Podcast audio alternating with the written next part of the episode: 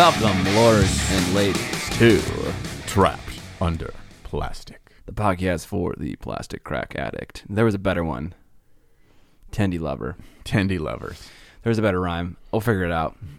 We say that every episode, right, about meow, Yeah, you know, and then we don't ever figure it out. takes about like six episodes to get something mm-hmm, stuck mm-hmm. in my brain as a routine. Mm-hmm. When I close my eyes at night, I can all I hear is for the miniature hobby enthusiast. I just took that terrible phrase and ran with it. yeah, and you just pounded that. you pounded that nail in till it was all the way through the two by four. yeah. Until I broke the head of the screw off and I could no longer get it out of the wood. Yeah, yep. You just need to buy a new house. All right, we got any fun stories for today, John? I think we do. Okay. I don't know what they are, but I think we do. I wrote Consult the notes. Let's consult the notes. Which one do you want to start with? Uh, let's talk about. Uh, oh hell yeah! Okay, obviously we have to talk about the fact that John finally released a video. wow, wow. Wow, wow. I want confetti coming down right now, and balloons, and a strobe light, and a disco ball.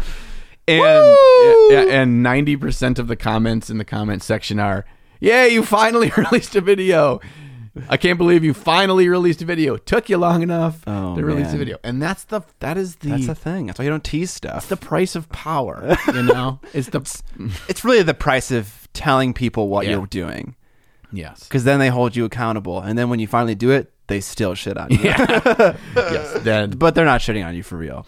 um, most no, most of them no. Everyone was very grateful. The video you made was fantastic. It was about uh, how everyone is doing TMM wrong. Everyone on the face of the earth, other Yep. than John. Yep. No, just kidding. It's a TMM tutorial. It's John's take on it. It's chock full of wonderful little tips. One of my favorite ones being the brush one that I won't share here, so you go and watch Oh, it. God, Big fan you. of that. I, w- I used that. I Oh. tried it out on uh, the garage door of my little alien diorama. And it has a bunch of Oh, little yeah, yeah, things. yeah. Right. I tried that. So it's great video. That's the best part of that video of your Dude. diorama. Oh, oh, is it? um, I'm a huge fan of that video. It got what 20k views in a week or something like that. Yeah, something like that. Okay, my first 20 videos maybe got 20k views. Oh, total. if you sum them up. Oh. uh, so that was a phenomenal start to your Yeah. uh, little YouTube. I don't want to call it a career because what that presumes that. The end goal is doing it full time, and Yeah. maybe it is. And maybe you just don't want to tell people that it is. Well, I'm not going to tell them now because I'm going to get shit on it if it ever happens. Right? Yeah, you know. I've learned. But here, can I just have a moment of honesty with you? Mm. So it's like when I s- w- I was doing YouTube. From the moment I started doing the first video, I was like, I can do this full time. I could, but and that's part of that's probably just self confidence. Um, but I was like, if I keep doing this, I know I can do this full time. But when people were like, you know, do you want to be a full time YouTuber? It's like, oh, if the opportunity comes, yeah, sure, why not? and it's like, no, hell no, I'm gonna take this shit by the horns. It is mine. Yeah. Um, so that's that was kind of just my my uh, perspective on that. But you talk about your first video. Yeah. Uh, the audio sucked. Okay, next topic. Yeah. oh my god, dude. Yeah. You It made, was- You made it- a pinned comment saying, "You know it sucks. It's fixed." You put it in the description. Yeah. It does not stop the comments from rolling in. Should I explain? I never explained uh, Yeah, in the comments exactly how it fucked up. Yeah, yeah, yeah. Because when you came over, um, and before the video was released, and you're like, I'm like, hey, you know, this is kind of what I edit is kind of some my intro, and you look at it, and you're like, what the fuck is wrong with your audio? and having never created a video before, I didn't know it was super super quiet. You knew it was bad. I knew it was bad, but I, I was like, did I just not put the mic close enough? But I, I did it just how like when you and I have done stuff and you've done a boom, I like basically copied that. Yeah, yeah. Um, so the boom mic goes connects to the recorder. Boom mic goes and connects to the. Recorder. but the, my recorder in a Zoom H4n um, has microphones of its own on it. Mm-hmm.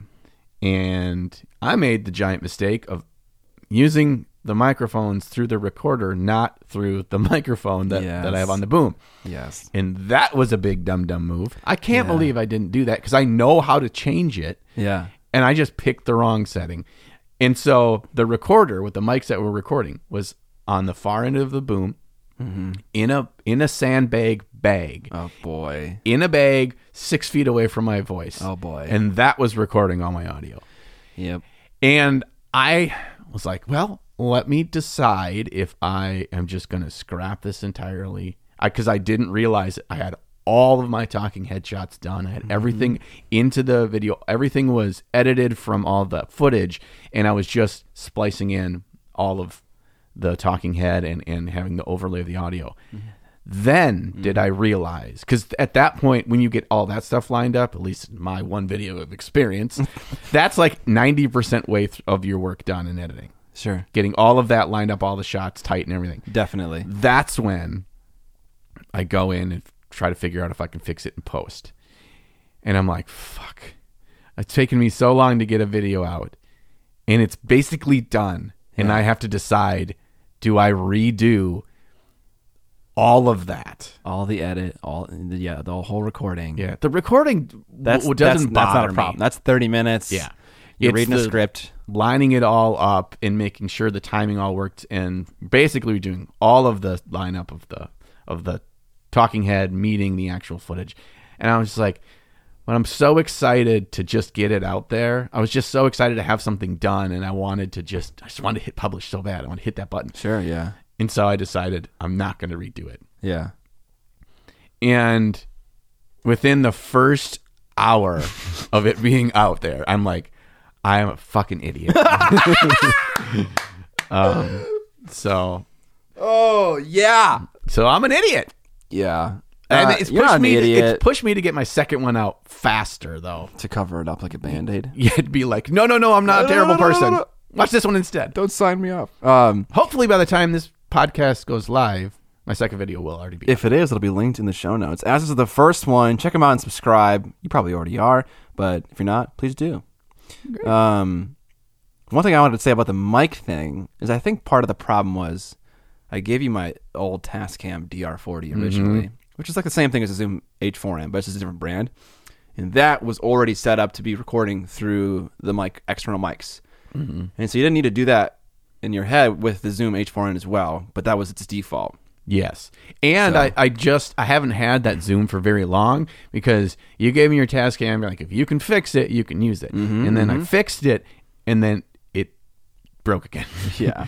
yeah. So it must have been something in there that I was able to remedy and then it went back to being a turd. Mm. So I haven't had the Zoom for very long. Mm-hmm. So I think some of the settings in there I just wasn't used to having it because it's got these really in the Tascam. It's a little bit more in depth way to switch the inputs. I just realized we're talking about like camera gear right now. Oh gosh, yeah, people don't care. they should. We've been doing it for like five minutes. But you think it's interesting. I do. I'm like sitting here, I'm enamored. I'm like, oh yeah, all these things that I experienced like five years ago. I know them all so well. Uh, but yeah, it's you a great get to video. point and laugh every time I screw up over the next year. Yeah, but I'm not going to. It's not a mean person. Oh, And I, mean, love you, and I want to see you succeed. Oh, I appreciate that. I Yeah, appreciate that. yeah, but. I also, I I think that there's nothing wrong in you, like you can commiserate. yeah, with me. and, and, and having fun or, or or you know poking at it because I know you care. So I'm not gonna. It doesn't make me upset when you're like, oh my god, dude, you made it. Your you- audio's he, terrible. he just gave me permission. You heard it. Now I'm gonna shit on him whenever he does any basic mistake. yeah, yeah. Like staring at the monitor of the camera and not into the lens, you fucking psychopath. I'm like, why isn't he looking at me? He's looking three inches to the right. It's because he had the little monitor flipped out and you were looking at that instead. I was like, rookie mistake. Yeah, I noticed that right away too. I'm like, I'm a dummy. Yeah, the way I resolve that is when I start recording, I just flip that thing back. So Mm, there's that's no smart. no temptation to even look at it. Yeah, because that's exactly what it was. It was looking right at it, and I'm making sure that I'm staring right at myself. Yeah, looking normal. Like you don't got like a, a hair like down in your eyeball or something. Right. Yeah. Yeah. So learned that lesson. Also made a whole bunch of mistakes on white balance stuff. But anyway, that's hopefully all remedied as well. Yeah. Lots of learning lessons. Lots of learning lessons. Second second video is gonna be lit. It's gonna be Hollywood movie level. You're gonna crush everyone. 100k views. Here it comes. No, no. I'm not painting a space marine in the second one. So it's only going to go down from here. oh, what's uh? Can we get a little uh, little uh, little uh tease? A little teaser. Uh, what's well, up? it won't be a teaser probably for the audience because knock on wood, it's completed uh, and out for everybody. But it is. Um, It's a contrast paints video, Hell yeah. but it's not using contrast the well has not yet run dry.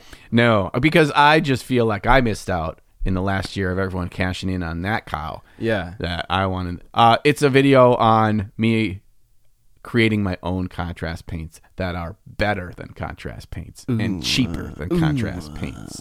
Very nice. Yeah, Okay. I'm excited for that. I'm excited for all your videos. I'll watch them all, even if they suck. all one of them. I will watch it. Yeah, at this point, it's pretty easy. yeah, you're not committing to much. yeah. All right. Next one, we got collaboration project Paint Jam with a purpose. It's a lot of P's in there. Well, it's just a lot of PPs in there. All right. What does this mean, John? What does this mean? All right. So the four horsemen is that I, I've named us, uh, which is yourself. You are the horseman of loathing. Um, Loathing. yeah, I don't think that's a horseman. No, we got apocalypse. You got famine. We got You have like body odor. Bo- all right. Anyways, So it's uh, Scott, John, Sam Lenz, Vincey V. We are the four horsemen. we should paint the four horsemen diorama. That would have been a great idea. Because there's four horsemen and they all slot together in their own thing. Oh man! Instead, we made our lives way more difficult. Yeah. and we are going to collaborate when we have this paint jam weekend. Um, I think it was Sam was the one that came up with the great idea of Yeah. let's all paint a project together with the purpose that it's going to be something that's never been done in the history of the world as we know it, and that is we are creating a four-person diorama where it's four separate bases that when you line them all up, it creates one full scene. One pizza pie. Yeah, there's a lot of pizza pie analogies in the initial discussion. Right, but that that might not be the actual orientation. Right. Yeah, it might be something different. Um, but this is a more complex thing we learned than originally thought. Yeah. Es- especially when we're not like building these bases to their fully finished state together because we want to have them most like 90% done before that weekend. So we're not wasting our first day or more building a base and then you got the curing time for milliput if you use that or putty or whatever. Yeah. So how do we set that up? And so we had a we had a meeting of the minds Mm-hmm. over Facebook chat last week. Right. I was lounging on the deck. You were lounging on the deck.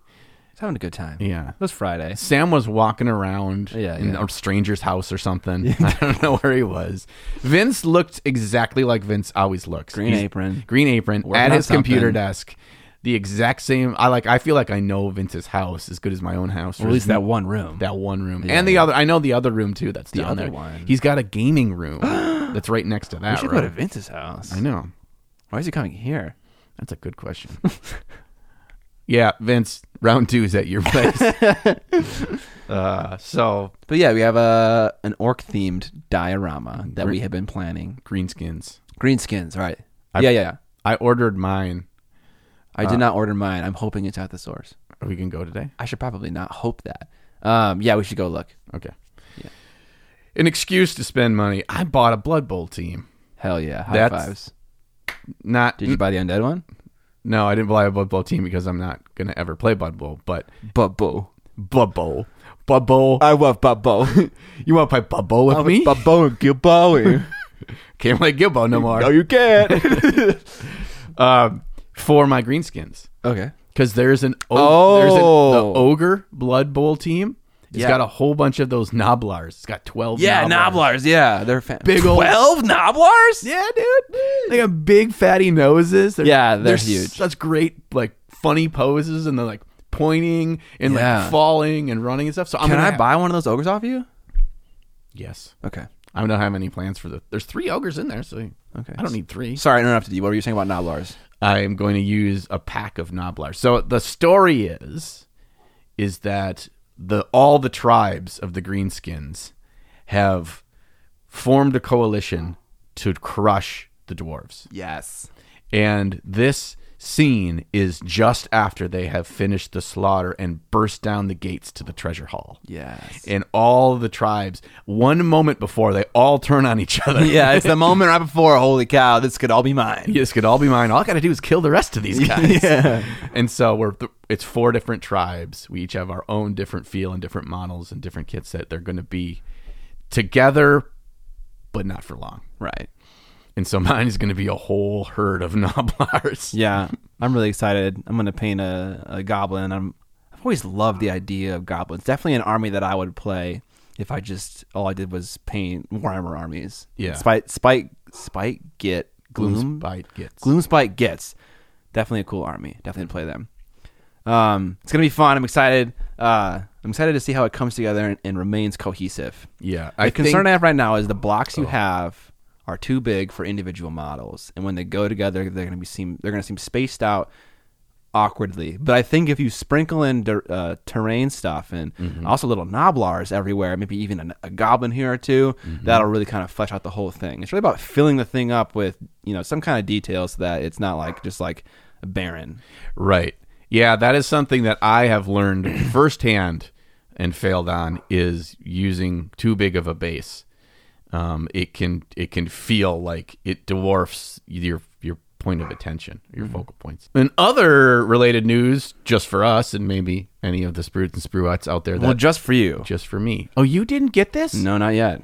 I'm gonna. Okay, so Nocturna, the miniature company, um, had a Kickstarter for a paint range, and it finally arrived in my mailbox, and I got the full set, 64 colors, Dang. and I am putting them through their paces right now for the first time. And when we talk about what we've painted, I'll kind of get into that. But um, I got to say, initial impressions on this paint, I kind of love it. I love it because it works like my other favorite paint range, which is P3. Yeah. It's creamy, it's smooth, it's sharp AF. I'm trying to think what other stupid things you put in the intro of that video recently. Tight. Crispy. Clean AF. Yeah. Um, it's creamy and it's got some body to it. I, I like a paint that right out of the bottle has body, so I can use it as such if I want to. And it's thinned down. I've used it for glazing now, and I just feel like this is like that pick pick your painter set video that I did for you a year ago. Oh, the favorite painting set? Yeah, I feel like I'm talking about the things that I talked about in that video. Okay, yeah, yeah. Um, but I like it. I like it so far, and I like I got a whole bunch of like free minis from the Kickstarter because it unlocked so much, and I Oh, spent nice. so much. So one of them is their little goblin dude. yeah, that model's sick. Yeah. Did you get the 32 or the 72 one? It's the smaller one. It's the 32, but he was free. Sure. And I got That's a still cool. couple busts and some other dudes. So yeah, uh, so far so good. I'm gonna bring that full range to uh, Paint the Palooza Four Horsemen edition. Okay. And so if anyone wants to try them out, I'm probably gonna paint my whole duders with that set. Okay. Now, your inclination as a viewer when you hear John say, I kind of love it, is to go out and find it and buy it, or at least have it drill a hole in your brain while you're painting, thinking, I could have the set that John loves. Mm-hmm. And I want you to resist. As a consumer, I want you to resist. Yeah. And if that thing is still drilling a hole in your brain two months later, then consider buying it. Yeah. Okay? Yeah. John, you're just feeding everyone's gear acquisition syndrome Yeah, right yeah. now. Uh, I, I had a conversation about this not too long ago with Vincey V, and he had this V. he had this bit of advice that he puts into place in relation to hobby spending that I thought was great, and I don't have the self control to do it, but he does. Um, he says if it's something that's twenty dollars or more, I have to give myself forty eight hours minimum Okay. before I buy it. This is exactly what I do. Yeah, that's so- that's so smart. All right, keep going though. Yeah, that's really all I had to say about that. Well, no, you- the more expensive it is, the longer you wait. Yes. Yeah. So I don't do 48 hours. I think the minimum for me is a week uh, Mm. for most stuff. Um, Because you only buy expensive stuff no, don't no. like caviar and Teslas. Yeah, yeah, yeah, yeah. And truffles, and gold foil. gold foil. I don't use aluminum foil. Yeah. Fuck that. I use gold foil. No, but yeah, it's important to wait. I don't do that sometimes. Sometimes I just I just get a little crazy and I buy things on the internet. But most of the time, I Mm. give it a good wait. Yeah. That's important. Okay, that came for you. It didn't come from me. I think I bought one set of paints, like one like color, like the greens or something like that. Oh, so you did kickstart some of it. I seem to remember that you you kickstart one of the lines. I thought maybe you got flesh, but maybe that's just in my head. Maybe it got flesh. I can't remember. I've used four of their flesh colors already. Yeah. they're beautiful.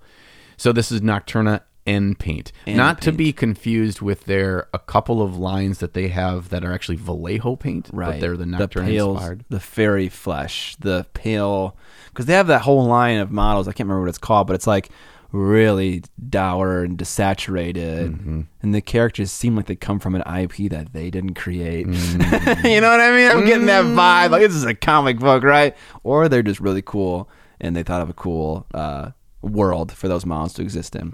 Which is what it's called, ironic. Which is ironic. You say from an IP they didn't create because one of the free busts I got for backing at that level was like he's named the Hunterer or something, and it's, though. the Hunterer. and it's The Witcher. oh right. Oh yeah. Wait, they did The Witcher. I thought Scale seventy five did The Witcher. Otherwise, Probably both did. They're like, ah, nobody's getting a cease and desist on this. Everybody into the pool. Malefic. Malefic Time is the name of the that where that fairy flesh paint set comes from. Which I've heard great things about that line too. Yeah. colors, but Yeah, I, yeah. I don't. I have them. actually, I have too. Actually, yeah, you're right. Okay, Let's go buy Um, some more stuff. Uh, no, no more stuff. But more things to talk about in this preamble, which gets longer and longer every single episode. Yeah, we don't. We we need a whole episode of us not talking about the topic. Yeah, you know, at some Eventually. point, the preamble is just going to become the whole episode. Yeah. And it's just going to be, let's talk about whatever we want to talk about. Yeah. Uh, we got our first Spira Mirabilis. Mirabilis. You know what? I just realized for the first time, it's not M I R A B L I S. It's B I L I S. Mirabilis. Or Bias. No, it's not two L's. It's one L. So it's an L sound. Let's keep talking about this. Yeah. Anyways, boutique miniature brand. We got the dwarf with his little gnome, th- his little anteater It's a mole. mole thing. It's cute as fuck. Yeah. Thoughts? You got yours in the mail? I got mine. Haven't really looked at it yet. Did you unpo- un- unbox it? I did not unbox it. that is an experience. It was the it's it was the best What was that sound? miniature opening experience ever had. Nothing's gonna be opening a Pedro Fernandez bus for the first time, where my expectations for that kind of stuff were non-existent. And then you were blown away. I made a whole fucking I made a whole skit about it. Okay, the, in in an old video of mine about uh, brands that you don't know but you should know, I talk about Pedro. It's the, he's the number one item in that list, and I shot this whole fucking skit with this top down and this spotlight of opening it with these close up shots because it was I wanted to recreate the majesty of opening it for the 1st time. Uh, but now my expectations are soaring through the roof. So tell me what yours were. There's so many layers. There's like layers of things. There's like layers of papers and layers of parchment and layers of a little box. And inside that box, there's another box. And then you start to actually get to, you get to the beautiful handcrafted little box that it comes in. And it's wrapped in twine with a, with a wax seal Oh, very nice. and then you undo that and you slowly open it and there's a beautiful art card and then you, the the custom card with what number you have out of the total number created and a little message mm. for you Oh, you know what? I haven't gotten it yet, but I got the shipping notification for it. oh So maybe when it comes, we'll do an unboxing in the Yeah. next episode, so Yeah. that all the sprudes and spruettes can experience it along with us. yeah and once you finally dig out that little dwarf you get to the goodie bag at the bottom the quality of that resin sculpt is so light years ahead of anything else. Yeah. Any other mini I've ever held in my hand that's a resin cast, I could not find one imperfection on the entire piece. I could not find one bit of flash, one little hangy do, one little molding sli- slip. I mean, it was pristine Yeah.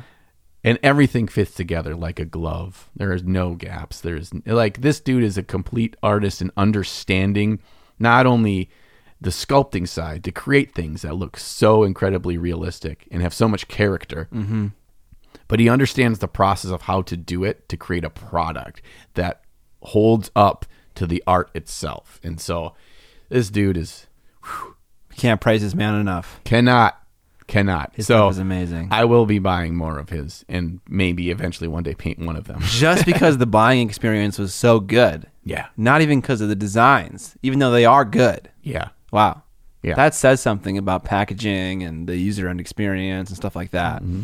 That's very cool. It's there was oftentimes in life we get something of in some degree or another known as buyer's remorse where you get something and then the, the newness wears off or after you, you receive it or open it at home or plug it in or whatever you get Yeah. this feeling of like this? i don't know if i need this or i don't know if this was worth it or whatever but what this like experience of getting the thing that you order and you're looking forward to it reminds you right away that this was a great idea.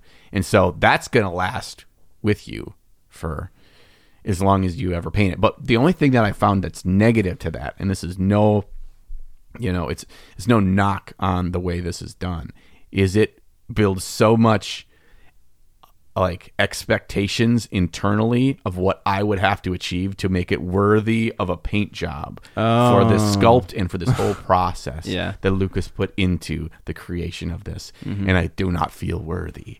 And so, will that be a barrier to me ever painting this thing? Oh, come on. know. You and I will paint it. All right, we'll paint it. We'll paint it in an hour and a half. An hour and a half. Yeah. Speed paint. How to speed paint your Oh. Lucas Pena collector's edition models. Yeah. No. Well, you know what? That's fine. I'm not going to sit here and tell you that any single model deserves a certain kind of paint job and that a certain kind of paint job is more valuable than another. I ain't going to be that person. Because that's the stigma right there Mm. that causes the problem that I hate, where it's like, Scott, how do I practice before I paint my KDM models? And it's like, just fucking paint them. Yeah. Um, because I don't know.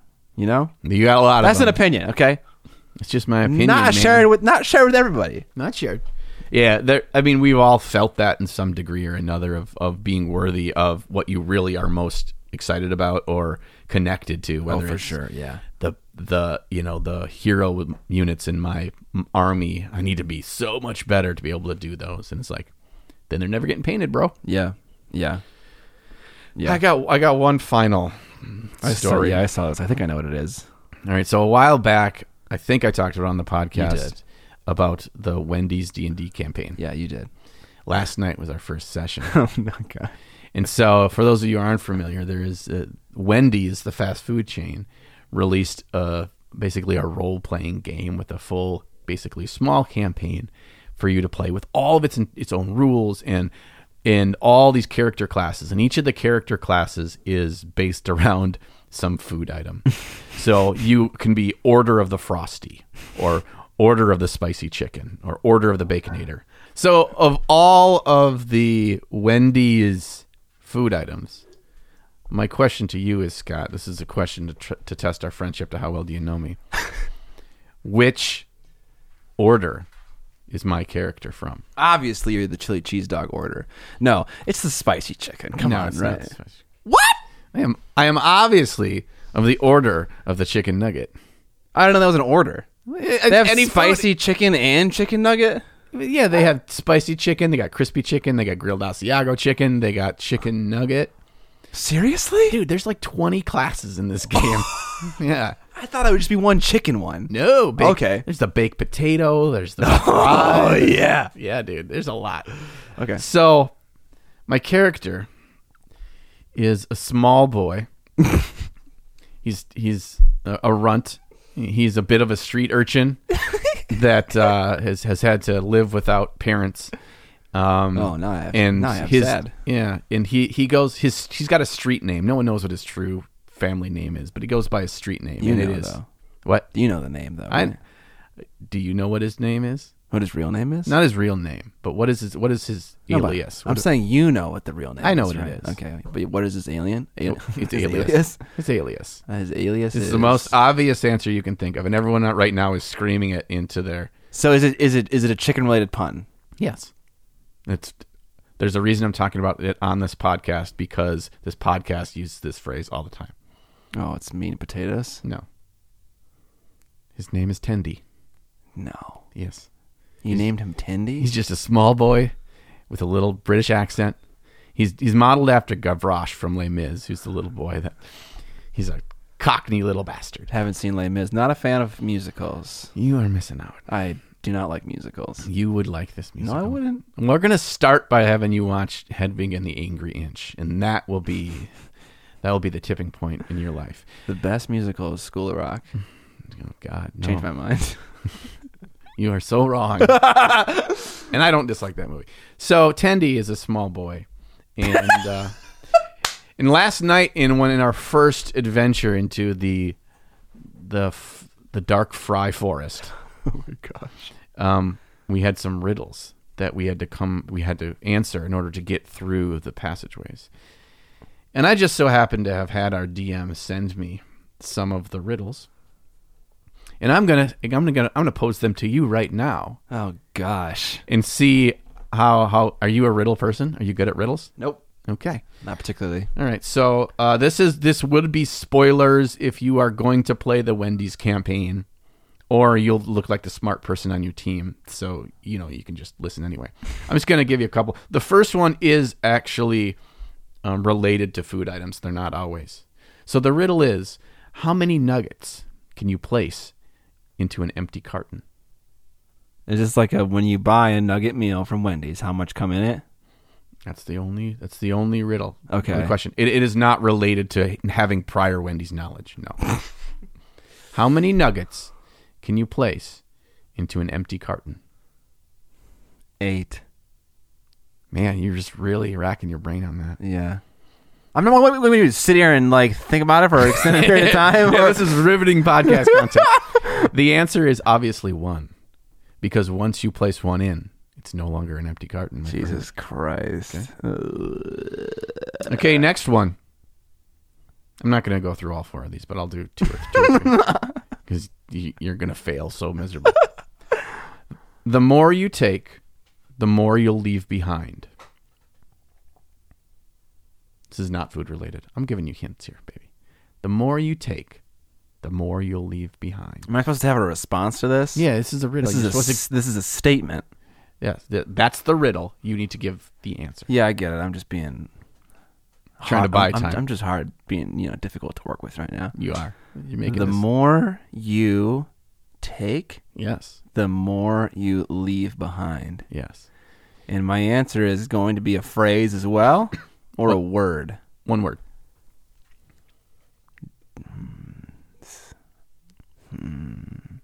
At first, our group really thought it was shits because the more shits you take, the more shit you leave behind. Sure, But that's not the right answer.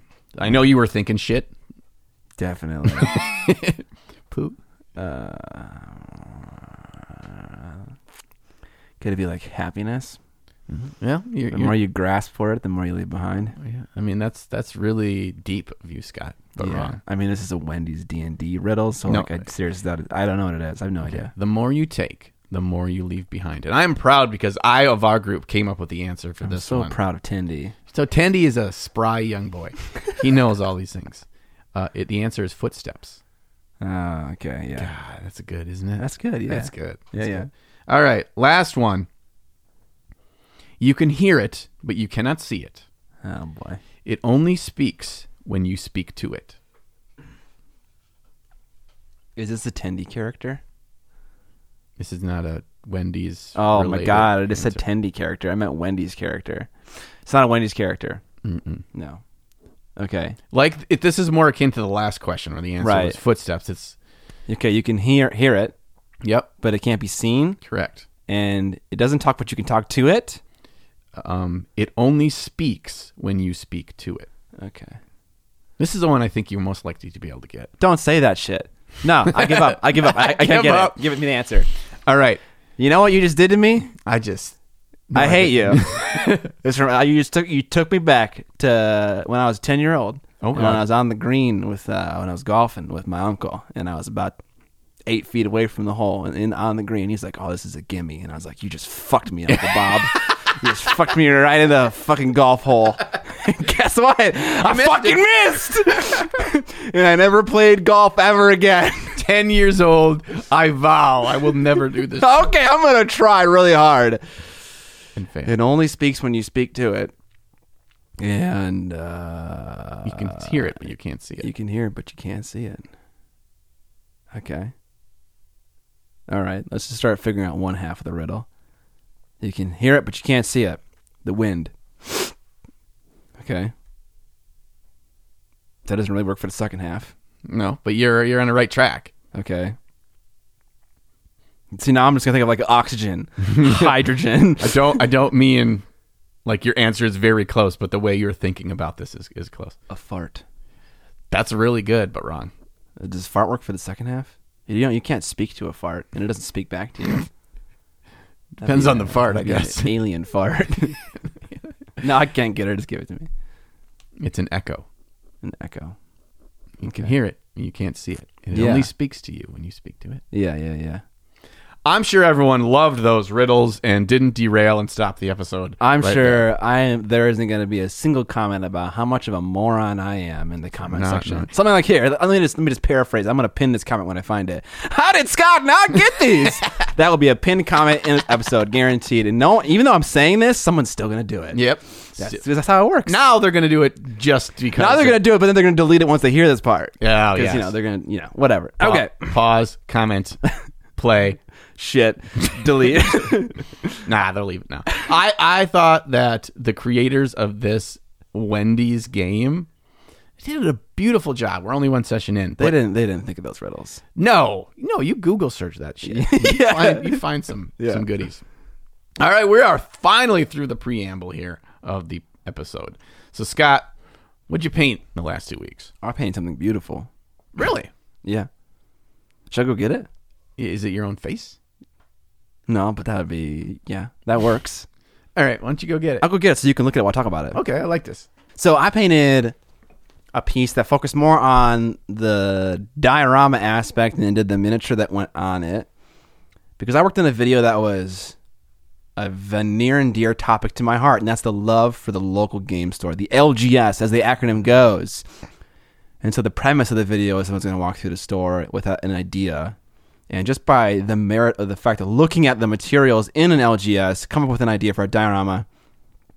And I did that and I painted the figure, the little astronaut uh, that Roman Lappat has a community event going for right now, wherein the community event is paint one of these astronauts and put it on a creative base and enter it into a friendly competition. And so I did that.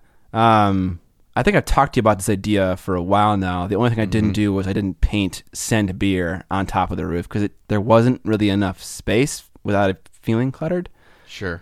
So I uh, I love this. I love it because it's the intersection of multiple things that I love put together. I love dioramas. I love local game stores. I love taking the piss. And to me, this just seems like a fun. It's not taking the piss, but it seems like a fun thing. It's not super hardcore and like you know evil and stuff. It's just kind of like cutesy, and so it's cute. I think everyone should do cute things. It turned out so good. Thank you. Yeah, when you were sending the pictures of you and building this, I was like, God, that looks like so much fun. It's it was so much fun. Yeah. Um, so yeah, I painted a little astronaut put on top of a garage. It is a single stall car garage, which I fucked up in the narration. I called it a single call star garage. I, I swapped the L and the R. I didn't realize it until later. Anyways, uh, a lot of fun. Not a high, not a lot of, not a high stress paint job. Just you know, a lot of messing around with sponges and textures and rust and things. Um, I the astronaut I painted in like 45 minutes. Um, obviously you can see that the most difficult part probably the green visor. Yeah, but that turned out really good. Thank you. It was really easy to do. Um, had a lot of fun painting that thing.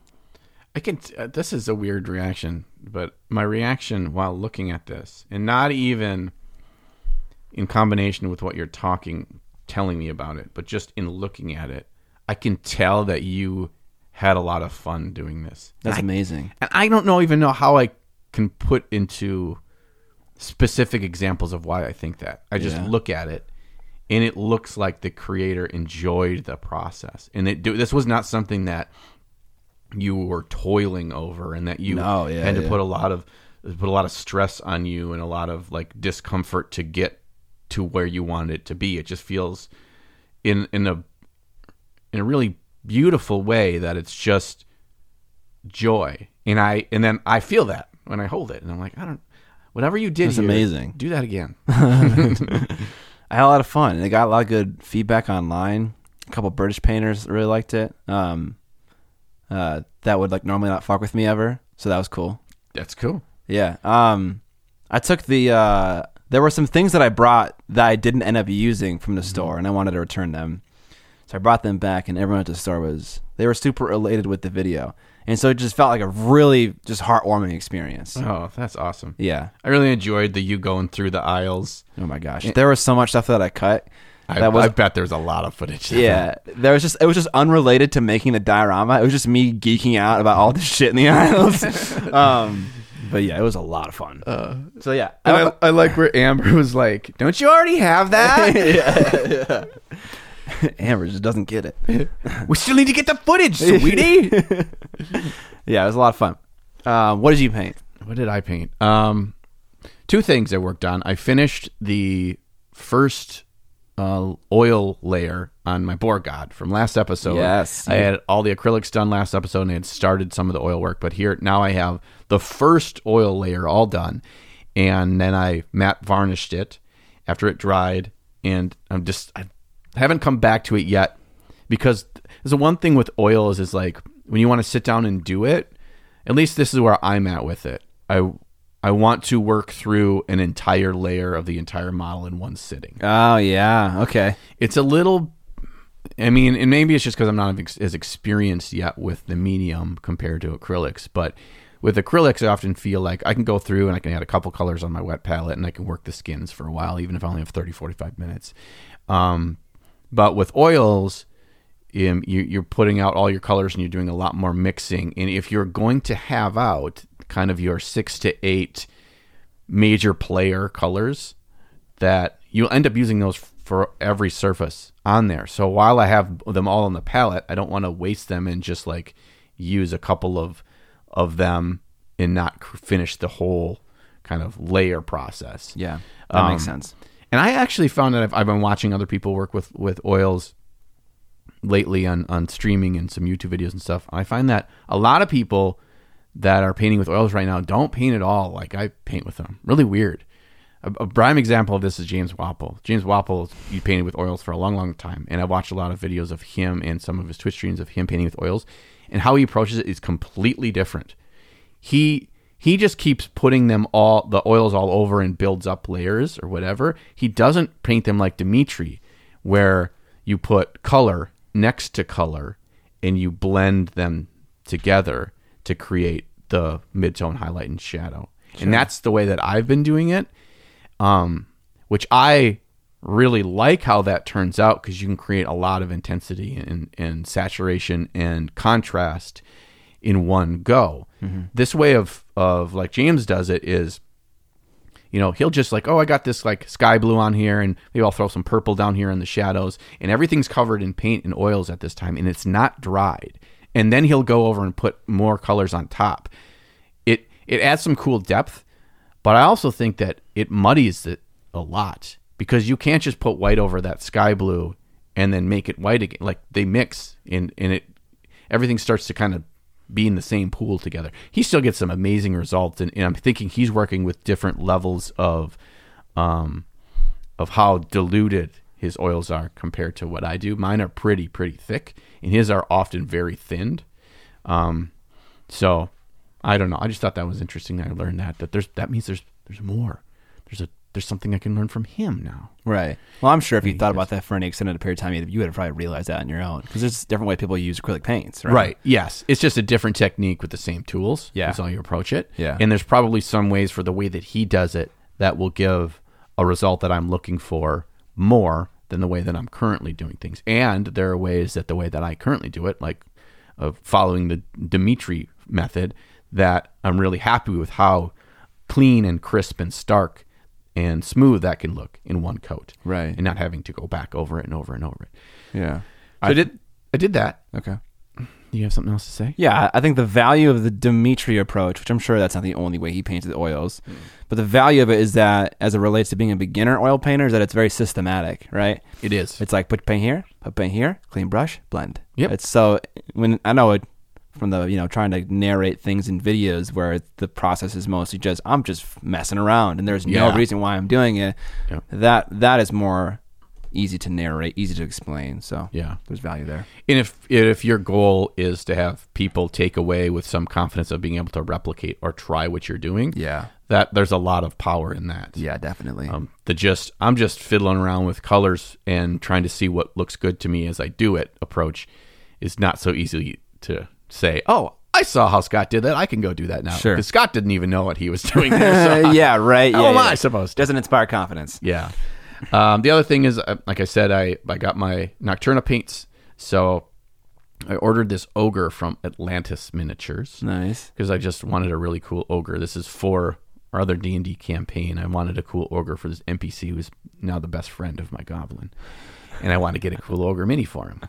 And so I found this Atlantis miniature and I ordered it. And again, the quality on this was amazing, um, and it was a single piece, Oh, single cast. Okay. a single cast, and it's got more depth to it. He's got his big hammer over his shoulder, and and it doesn't. I wouldn't have guessed it was a single cast if, if looking at it painted. Um, and so I'm working with the skin tones of him right now, and, and I'm working in the dark to light method. And so in the after party today, I am going to talk through the something new that I tried in, with that. So Okay, that's pretty cool. Um, I wanted to mention something about the fact that the Lucas Pina model we bought uh, had no mold lines on it and stuff like that. And I think it's I think it's becoming normal. Maybe it's not becoming normal, but some companies they actually clean the model before they send it off. And they don't do it in such a way that you can see the scrapes of an exacto knife. They do it in such a way that it looks like there is no mold lines in the first place. Um, I haven't seen that model yet, but is it possible that it also was a single pour cast and there weren't it, it wasn't a two part mold that got smushed together?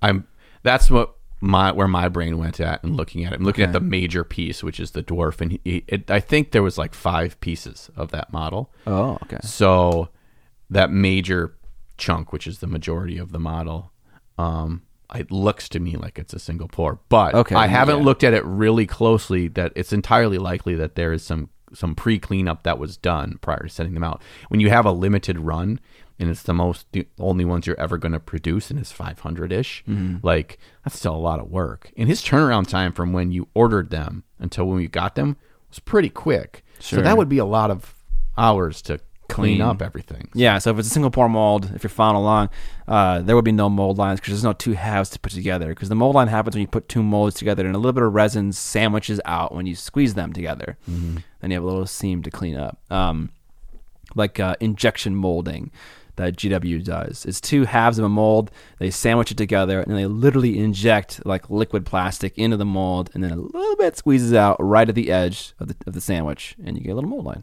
Yep, that's where you see those right across the old Space Marine pauldrons. You see that little line you got to clean up? That's what that's from. Exactly. So if you hold a sprue and you're looking at it top down, you can see the rectangle. Then you rotate it such that it's now a one line, and you envision every single part in that sprue. The mold line runs around it at hmm. that intersection.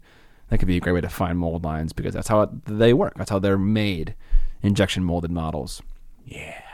So that's what we painted. That's what we're painting. Now today's a very special episode, John. Is it? Yeah. Do you know why it's a special ep- episode? I, I do know why, but I want you to tell me why. because this is the 26th episode. Do you know how often we release ep- episodes? Every other week, Do you know how many weeks are in a year? 52. You know what that means? What's 52 divided by 26? Two. That means this is a year anniversary of the podcast. This is one, one year ago we started this. Tup is one year old, not including the deafening roar three episodes we did, which if you want to watch those, we'll link those in the show notes. Those are pretty good too. Audio isn't as good because we were using uh, my normal mics for video, which up here off camera. Um, but those were good conversations. Mm-hmm. So if you want to see them, check them out. But yeah, we've been going for a year, and so we wanted to do a little retrospective, which is a very businessy term Yeah, very businessy. very businessy. Um, and yeah, I, so here here's my impression of the podcast. Uh, um, my You hear my stomach growling? John's stomach had an opinion. yeah, it's like, brr, feed me tendies, brr. whenever John comes over, whenever I go over to John's house to do a podcast, it's always it's always a it's a joyful part of my week. Yes. You know, it's like okay, today John's gonna come over, we're gonna record, we're gonna chill. I'm not running around getting shots, painting stuff. We're gonna get some tendies for lunch. It's a good day. Mm-hmm. So I always enjoy it when you're here. I'm never dreading it. My wife edits it. I don't care. you know, like it's it's it's chill. Um, my one concern is that I always don't like doing things aimlessly. And my concern for the podcast is that the topics are beginning to it's like a limit in mathematics. They are approaching infinity, which means that every single episode to me is blurring together And no one listens to the episodes because they might have genuinely good insight and that every single episode has value in and of itself. And rather, they're listening to it because it's background noise for while they're hobbying. And while that, that's fine, they can be background noise, but I don't want it to be the only thing about the podcast that's good. Oh, Here's yeah. two idiots talking about something adjacent to what I'm doing. Might as well put it on. You know, Yeah. I want it to be like, this is really insightful. I want to listen to it. right. You know, so that's my concern with our topics that they're going to be like, okay, Scott has said something like this before. I don't need to give my full attention. Uh-huh. And so I don't know how to devise a miniature painting idea for a podcast that is new and fresh and unique every single time. Sure. I have one idea, and that's we would analyze a piece every single time that was new, and we could talk about why, why, we liked it. There are art podcasts that do that. They'll talk mm-hmm. about, you know, the girl with the pearl earring, and you know, they'll analyze it, talk about the history of it. You know, our hobby isn't that old. Maybe there's as much to say. So that's my that's where my head is at right now in regards to the podcast. Okay, I'm confused. So is when we're looking back in in reflecting on a year in the podcast, you are you talking you're not talking about reflecting in that statement, right? You're talking about this is how you feel now, or this Yes. is how you felt This prior. is this, this is a a retro. So right, yeah, that's a great question to ask. um, this is how I feel after having done the podcast for a year. okay, So an example of an episode that I loved and that I feel like I wish every single episode could be was our discussion on recasting. That is a f- is a is a cool topic in and of itself. Um, if I made a video about it on my channel, it would be long and kind of weird. It's best done as a conversation. sure. And it was a good Yeah. conversation. It was unique to miniature painting. If every single episode could have a topic like that, that'd be awesome. That's impossible, Mm. but that's what I, that is. That's the that's the angle in my head. Yeah. Um. So you you're concerned with the with the longevity of always having something to Interesting. interesting to have a Yeah, and on. worth having a discussion about. Do you feel that that's different than having a mini focused YouTube channel and running out of content on weekly uploads? Do No, It's different. no, yeah. Well, okay. Part of it just comes down to being creative. Obviously, because mm-hmm. I've been making videos a lot longer, I have a much longer list of things that I think are compelling. But also, at the very core of it, if I just painted a model and talked about that model in a video, there are endless models. True. So there is an endless well of content that I could always back up to, and that's just painting a model and talking about it. Sure. So, what is our painting a model and talking about it example for the podcast? Where is that endless well that we can always draw from just in case we don't have a super special idea? Sure. So, that's, Yeah. you know, So really, by you asking these questions, you are asking the Sprues and Spruettes to please give us the answer because we don't have it. no, we don't. Yeah, like if you have an idea for how you want a miniature painting podcast to look and sound and feel like, we'd love to hear it because I'm not the biggest podcast consumer. So I'm not I'm because of that, I don't have big innovative thoughts about podcasts. Mm-hmm. I do about videos cuz I watch tons of them from other creators. So yeah, if if you have a certain thing, let us know. Yeah. And, and I, prior to us starting this podcast, I was not a podcast listener. Since I think us actually having a podcast was kind of the catalyst for me to get more interested in seeing what is out there in the greater world of the podcast realm.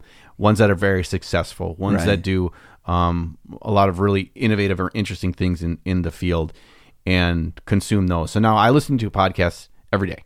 Awesome. So, uh, and I kind of I sprinkle around and I hop around. I've got a couple that I stick to. I mean, I listen to Joe Rogan Experience a, a ton, but in inter mingled with that are a bunch of others that I attach onto, or my wife tells me about, or ones that I've heard from from Sam with the last podcast on the left. I got Oh, that's into a that huge for a, one. Yeah, for a while. yeah, yeah, yeah. And to me, this is me kind of like, I guess, digging into your question. Um, to me, there are two types of podcasts. And, and uh, I'm, I'm making this more simplistic, but in, in how I've analyzed it and when I look at each kind of podcast that are successful, they fall into one or two categories. Category number one, in, in and this is how they to achieve the goal that you're looking for Sure. podcast number one is the constant interview podcast. There's always a guest. There's or a guest host or whatever. And that in and of itself always makes sure that it is fresh and, and unique and individual Exactly. because that new perspective, that new person coming on there is what makes it so. And it takes a lot of the pressure off. Right. And that's what that's what the Joe Rogan experience does. It's always a different guest. It's always somebody interesting and famous or somewhat famous or or an interesting scientist or, or an expert in a field.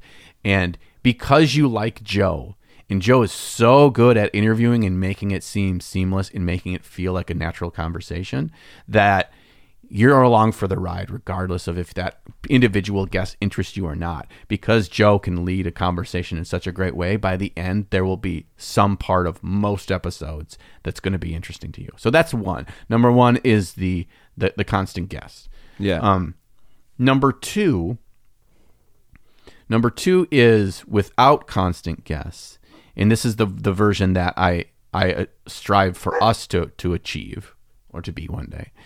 Is if the ho- excuse me if the host or hosts are interesting and their perspective and how they look at whatever it is they're talking about is something that I find interesting that I am willing to go along for the ride with them. Now, in that format, the exact topic or the brevity or intensity or um, substance of that topic doesn't necessarily need to be a pillar of excellence every time. If I am with them and feel to be a part of this weekly chat that we have or whatever it is, um, then that's what I get out of it. And from I, I have started to listen to a lot of wonderful ones that work this way, and it's given me a little bit more confidence that we can continue this sure. Yeah. Yeah. because I had that from the from the beginning. We've had these Oh. conversations from the beginning of when's the well going to run dry on stuff to topics to talk about. Right. And I, I should be clear. I don't want the podcast to end. Okay. Maybe I was sounding a little doom and gloom. Yeah, you were. I don't. So I, yeah. The topic thing is where the well runs dry. Everything else in the podcast is going to be new and fresh because you and I are always going to be painting new stuff. New things are always going to be happening that we want to talk about. Yeah. That's never going to be a problem. It's like what I think is the biggest part of the episode, which what's in the title, what's in the thumbnail. It's the topic discussion. Right. When is that going to not, you know, Yeah, when is that going to dry out? yeah. In a lot of a lot of long running podcasts that are, you know, a couple of co-hosts or even a single person, um, they they either don't put a lot of description in the title or it's just episode number 271 or whatever or it's very Sure, yeah. or it's very minimal we're pushing especially in the realm of the youtube era of the thumbnail that we we push to have increase the range of our audience by having a thumbnail and a title that inspires a click Yeah. yeah Yeah. to get them on board That's YouTube. Yeah. Yeah. yeah. yeah. On the old SS YouTube Marino tugboat, hop on, grab a sprue. Boop. Yeah. You know what? We haven't discussed if we're going to take a break. Yeah. And let's do this, okay? Um, John and I are going to skip one episode, Oh, we are? and you're going to come over to my house, and Okay. instead of recording, we're going to look at all the comments on this episode and devise if there's a way we want to change our the way our episodes laid out, or if not. Dude, we're going to get we'll- crucified for missing an episode. That's okay. Okay. It's fine. do, well, hold on. Do you like that idea? Having a ti having a This is the first time he's brought this idea up to me. Yeah, yeah. way, And then I just thought of it because I was like, we kind of teased the idea of taking a break. We never discussed it before we hit record Yeah. today. Uh, so I feel like it would be good to have a scheduled time to have that conversation and to, and to share those ideas because if you don't, it's kind of a, it's kind of like we're just floating it to each other And it one never, at a time. It's never a reality. Nothing ever happens, Yeah. right? Unless you just make a concerted effort. Yeah. So we could do. I mean, we could totally do that. We We'll could discuss it. We yeah. We'll, we'll figure it out. Um, or, or we we schedule another business meeting with that purpose of two Sure. hours, and and we can we can do that remotely and stuff too. We've we've had it's serious businessy meetings before We're very serious over people. Discord. Yeah, yeah, We're very serious. Yeah. Okay, yeah. While we were playing Dota 2. we'll pin it in the comments below if we are going to take a break or not. Yeah. Seriously, we could just keep doing this f- for a whole another year without taking a break at all. Um, One thing that's kind of related to that, when I look in, in retrospective, how how things have changed over the the full year, Yeah. and one of the most tangible ways that I can see that it's changed is when we look at our script from each week to week.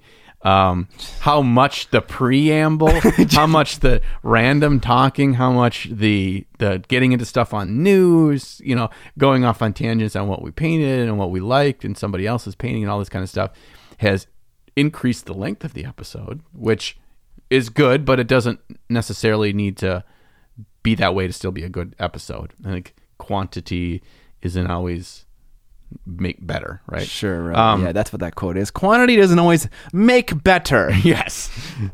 Put that one on a t-shirt. um, but uh, I've I mean, that in some ways that that's allowed me to kind of feel like, oh, you know what?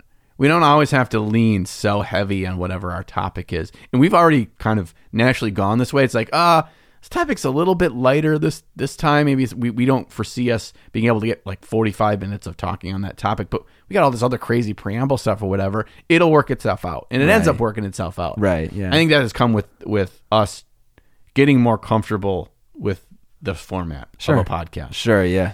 And so I don't like the idea of forcing something for the sake of doing it when if what we're doing naturally evolves into something that we have more fun doing. Sure. I my favorite parts of the podcast are always the beginning. I just like talking about whatever stuff that you and I were going to talk about anyway. Yeah. So maybe season two is just we just throw a bunch of random shit at people. Yeah, I, I like some focus of, of our attention on on a topic, but I don't know if that it needs to be so heavy as as you're worried about. That always has to be something of true importance. Is recasting a federal offense? Yeah. So You know? okay, maybe okay. I don't care if it's a serious thing, but I just here's the end goal. I want each episode to have value in isolation. Hmm. I, I what I don't like about TV shows, and I think this is transferred to podcast. It's like I watched three episodes, and it's like I don't really like it, and it's like oh, you just got to watch eight episodes, you know, eight seasons. Okay, then you'll like it. It's like well, no shit, because then I'm like going through like Stockholm syndrome or some shit, and I'm gonna like it or whatever it is. It's like I just want each episode to have value in and of itself, not because maybe, maybe that's not maybe that's the wrong thing for a podcast Right. because people get used to the hosts and stuff. Yeah. Yeah, I don't know. I think it can have both, and I think it. I think to truly be successful and and uh, of value, it should it should have both. yeah, that's true. Yeah. Okay. So Well, there's a retrospective. yeah, and Is there anything else you want to say? Uh, no. I, actually, No. what what I would like to do is I would like to reach out to the Sprues and Spruettes is to give us, yeah, like physically touch you. Uh, I, we want your opinions. I do. I don't know if Scott does. I just said I wanted them. oh well, I didn't hear that. Where are you? I don't. I don't listen. I was heard the dog barking. Uh, I was playing the dog. so yeah, sound off in the comments. What do you think about the first year? What would you What would you change Yeah. in this podcast in its second year? We Yeah. we do want it to be better. We do want it to grow. Um, we do want to keep the things that are good and and toss away the rubbish. Absolutely. Absolutely. So if you listen to podcasts and there's something that you really like, and you know from a different one, you think it would work, or you want to just throw it across the bow, we're interested in that too. Sure, yeah. And if your opinion is just it's working, keep it the same, you can say that too. But if you do have some idea of how to make it better, let us know. Yeah. Yeah. I mean, one way we're we're always talking about and kind of daydreaming on of, of improving is is from a, a set location Oh yeah. change. We want a sexy set. yeah, we want a big old this fancy is set. whatever. The, what the fuck? This is the side of my set. my set is that away. Yeah. This Yeah. way, you don't even know we're on the Miniac set. Oh right yeah. now. Can't even tell. you would never know. now by the giant Miniac table that we're sitting at. yeah. So we'd like a we like a fancy set. cover up this set. And for the people that listen to the podcast, maybe you don't care as much about that, and I totally get that. Mm-hmm. Um, but we want to be comfy and feel like sexy men. Yeah, always. Yeah. Sexy. but a nice part about having a, a set is that whenever John comes over, I don't need to freaking set up all the cameras and all the microphones and tear down whatever was here from when I was making a video. Right. It takes like an, it takes like anywhere from an hour and an hour and a half, depending on how lazy I'm being, to kind of clean it up and get it set up for a podcast. Um, and it'd just be nice if there was a dedicated space for it. But that's something that we have to sort out, not you guys. So don't worry about that. Yeah. You don't worry about that. We'll take care of this. Daddy will take care of it. don't. You're already referring to yourself as daddy. this is the beginning of the end. Yeah. The next retrospective will be I have a great question. What was your your favorite, most toxic comment on your first video? Because you don't get 20k views without getting a few steamy comments. Okay, Yeah, there was a that's the beauty of a thousand views on a video. Everyone's nice. Yes. And I actually saw that in the hounding of the watching my comments section. Oh, yeah. In the first two days, I mean, rightly so. These weren't bad comments. They were just truthful comments that my audio sucked. But people were nice about saying it. Yeah, yeah, yeah. Even though, like you said, there's a pinned comment and in the video description, I'm like, I understand. I'm sorry. I'm sorry. I'm sorry. um, but I don't count those as bad. But then, yeah, once got between 15, 20, 25,000 views on it, then a couple started to come in. Yeah. And yeah, there's there was there was one um, that mentioned you and Jeremy from Black Magic Craft, um, and called you two terrible names, and then said that great, John, you're just like those two. See, what I don't get about that comment is fine. You can call me autistic, okay? I've heard it before. I do do do I goof da ga do ga ga ga ga. I do goofy things in front of the camera. I get it. I'm a goofy person. I like funny sounds and funny faces. I'll admit it. I don't fucking care. I like that. But Jeremy, he's like a normal person. Yeah, he's nice. as Okay, heck. yeah, like he's got a good personality without being wacky or over the top in any yeah, way. he's not wacky. He's a normal dude, and Yeah. so I don't understand how someone could call him autistic. Yeah. But yeah, and and it's uh, not yeah I, I phrase it in they're using that as a a pretty harsh insults. Yeah, and- when in fact Yes. somebody with autism is not is not a it's not an insult that Yeah. they're on the spectrum It's like calling someone a retard. It's Yeah. like not okay. Yeah. Um, mental disability is, disability is not a joke, and neither is autism. right Um, yeah. but I sent you that because I'm like hey look Scott they talk about you yeah, yeah. No, um and so I I felt, you know I felt bad for yeah that I, that stuff. That stuff kind of eats me away inside. Yeah, it's apparently I talked to Jeremy uh, about it too. I sent him. Oh, yeah. I was like, "Hey, Jeremy, looks like looks like I hit the big time." and he knew the person, Oh no! and he said, "Oh, looks like since that guy was blocked from Emily my channel, that he found someone new."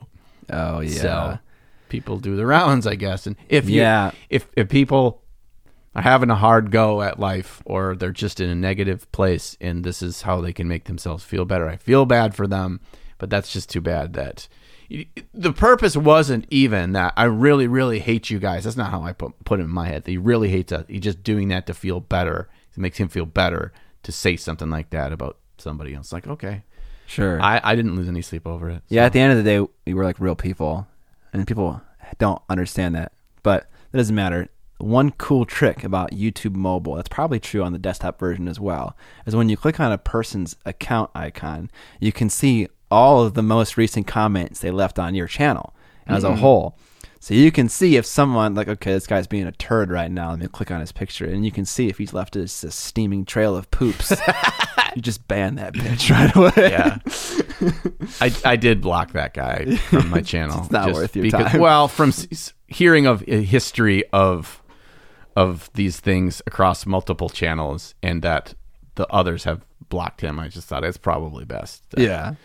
Because he's got nowhere else to go. He's just going to hang out in my videos all the time, and I don't want everyone else to have to be uh, accosted with that kind of language. I don't Yeah. care if it's pushed at me. It doesn't hurt my feelings, but Right. Yeah, I Um, totally get that. but uh, yeah, there was something else I was going to say, and I forgot what it was. Oh, shoot skis. Ah, shoot skis. No, I was just like, oh no. I, okay, in relation to being silly and calling people's names for being over the top, those sprues and spruettes that have been with us for a while probably understand that this is no characters that we're playing No, right no, now. no. This is who we are. Yeah. So you shouldn't be surprised if these two weirdos come across as weirdos, Yeah, and like you know, there are just shots of John with silver paint smeared on his face, going like, ah, ah. or I just take a break to go in the camera, just to fuck with you. just because you didn't see it coming. Yeah. Um, yeah, it's like uh, we're weird people. Like, Yeah. You should see later when we're going to sit and eat chicken tendies, we're going to be equally or more weird than we are right now. the stuff we talk about is just strange. what we find is what we find funny is just weird. okay. But it, it comes down to having fun. It comes down to really enjoying this. And that's was my always my worry, number one worry in retrospect of this podcast. And I'm really happy about where we're at with it at this point. My worry was this was going to be eventually become a grind. Sure. And feel like something that's oh, a weight that's pulling down on us. Yeah. And that it's not fun. Sure. And sure, there is stuff that goes along with this that is work, and it should be work. Right, And we, yeah. we, I mean, we we can't be so you know convoluted to think that that's not going to be involved in this. But Yeah. like you said from the get go, this has always been fun. Whenever we're in it, it's always fun. Yes, Unless we're hungover. But it's still fun. It's just slower fun. yeah.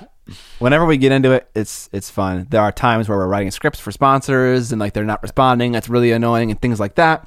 Um, they can get annoying, but otherwise, the doing of the thing is fun. It's so fun. Yeah, So, man, that's a good bookend to just the the doing of the thing. Is fun. That's on the back of the shirt. I can't remember what's on the front. What's on the? Yeah, I was like, what's on the front? Um, anyways, the topic for today is Oh, so there's another topic. That was kind of our pre-topic topic. right. That was uh yeah, because that was after what we painted, so it wasn't the preamble, so it was the pre-topic. pre-topic. It just makes me think of that uh, Jim Gaffigan joke where it's like uh, somebody from America talking to somebody from a starving third world country, and Oh, like- yeah. he's like, "No, no, no." Uh, that's the food we eat before we eat our food. You're thinking of Oh, dessert. yeah. Dessert is the food that we eat after we eat our food. Yeah. Oh, goodness. All right, so what's our topic? Before we get into the main topic for this video, this episode has a sponsor. And it's the same sponsor as we had last time the glorious Dark Future Creations. Kickstarter is now out in full, and you can find it linked below. So Dark Future Creations bring out this awesome Kickstarter created by mini painters for mini painters, and they got this funky, unique style. This kind of sci-fi meets fantasy meets post-apocalyptic meets something else that I'm not really sure, but it's cool. I'm getting a lot of ninja vibes from it when I see it. yeah, Yeah, big time. Some- Also, kind of like a little bit of an Infinity vibe. yeah, Yeah, a little Corvus Belli in there. yeah. They got the badass looking ninja dude. Oh, you know one thing? The creator noticed that you were sniffing the model during the last time we were doing an ad read, so he was curious. Does it smell good? smelled pretty good. I kept sniffing it. It doesn't smell bad, right? right? it didn't. Have, it wasn't a stinky resin. That's a good thing because Yeah. a lot of times those recasters they got smelly resin. Yeah, they got some smelly funk resin. Their first line of miniatures is called Cyber Split, and it's available on Kickstarter now, as we said earlier in the podcast. And every single miniature is fleshed out with a wonderful backstory. And it's something that I always appreciate as someone who is a budding miniature creator, that you have a story for them, because that story links together all of the designs.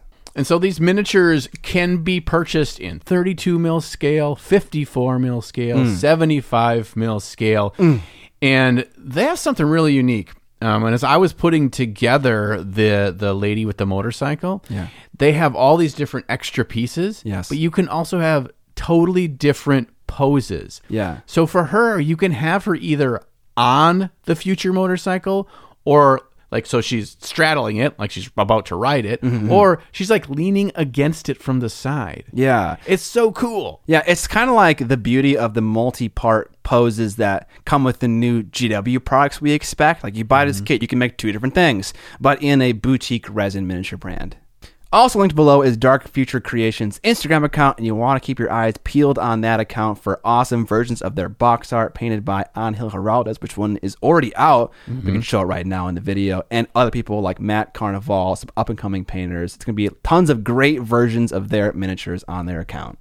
Thank you once again to Dark Future Creations for supporting all of us sprues at Spruettes here at Trapped Under Plastic and sharing some sweet models. Check out the Kickstarter. The topic for today is about how good of a painter do you need to be before you can be a commission painter, which is like a question that I get a ton. But also the other question or topic idea that came from one of our patrons was the idea of giving gifts to people that are painted miniatures. Mm. And I think that both of these topics have a similar line of conversation. So I wanted to put them together so we could discuss them together in one episode. Sure. So, um, first of all, the idea of giving painted miniatures as a gift is an idea that I freaking love. Mm-hmm. I've given my mom a painted bust. I have a Porsche model kit for my dad that I want to paint because he loves Porsches. Um, I bought a Master and Commander 75 millimeter model that looks exactly like um, Russell Crowe. Russell Crowe. Uh, that because my mom loves that show and I want to paint that for her. Um, She loved Russell Crowe. I don't know if she likes him in particular, but the stuff he is in is often very good. She We're going to bring this right back around. Russell Crowe. Uh, yeah, he's in Les Mis, isn't he? Yeah. Uh, Beautiful Mind, like he's in all kinds of good stuff. Gladiator. Oh, Gladiator. Dude.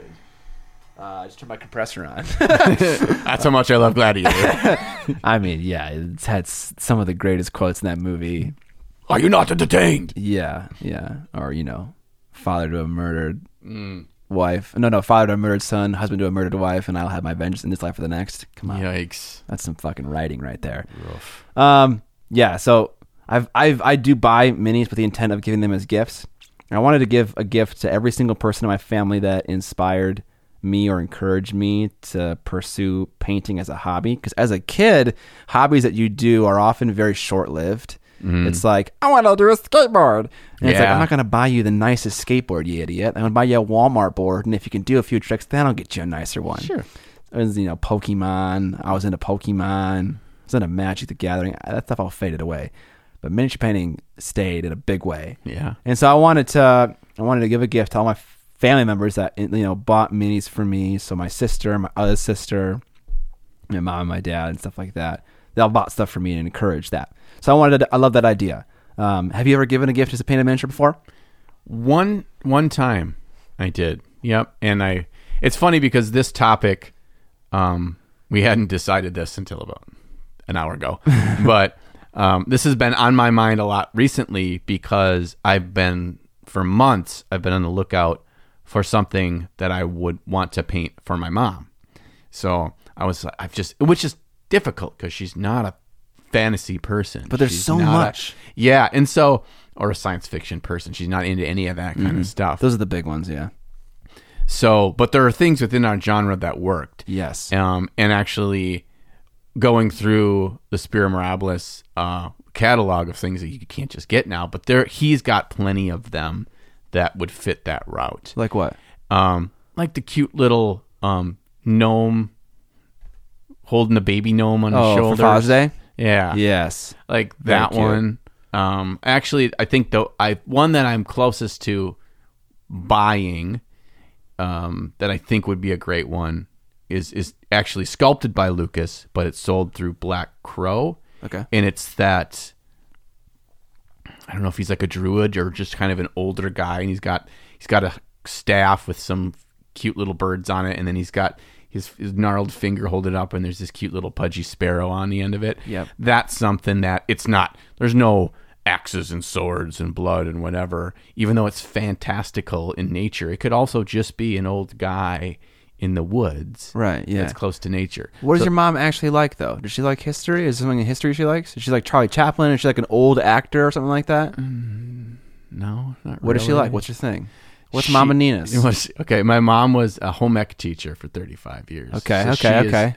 she is the she is all about providing. So she will uh, she makes big meals for everyone. She's she sews clothes and she makes blankets and she she's got a whole sewing room that Oh, is nice. just massive and filled with stuff to the brim and she creates quilts and she judges at high level competitions for quilt making and stuff. like stuff. state fair kind of stuff? Yes, and th- there are big, just like mini conventions. There are big quilting conventions. I believe it. and um, and so she's participated and won awards in those over the years, and now she's like judges that stuff. So that's her thing. Like she is very artsy oriented. That's where I get it from. Okay. And so just like you with the family that's fostered that, my family never fostered me with mini painting because I didn't really start it as a young young kid, but.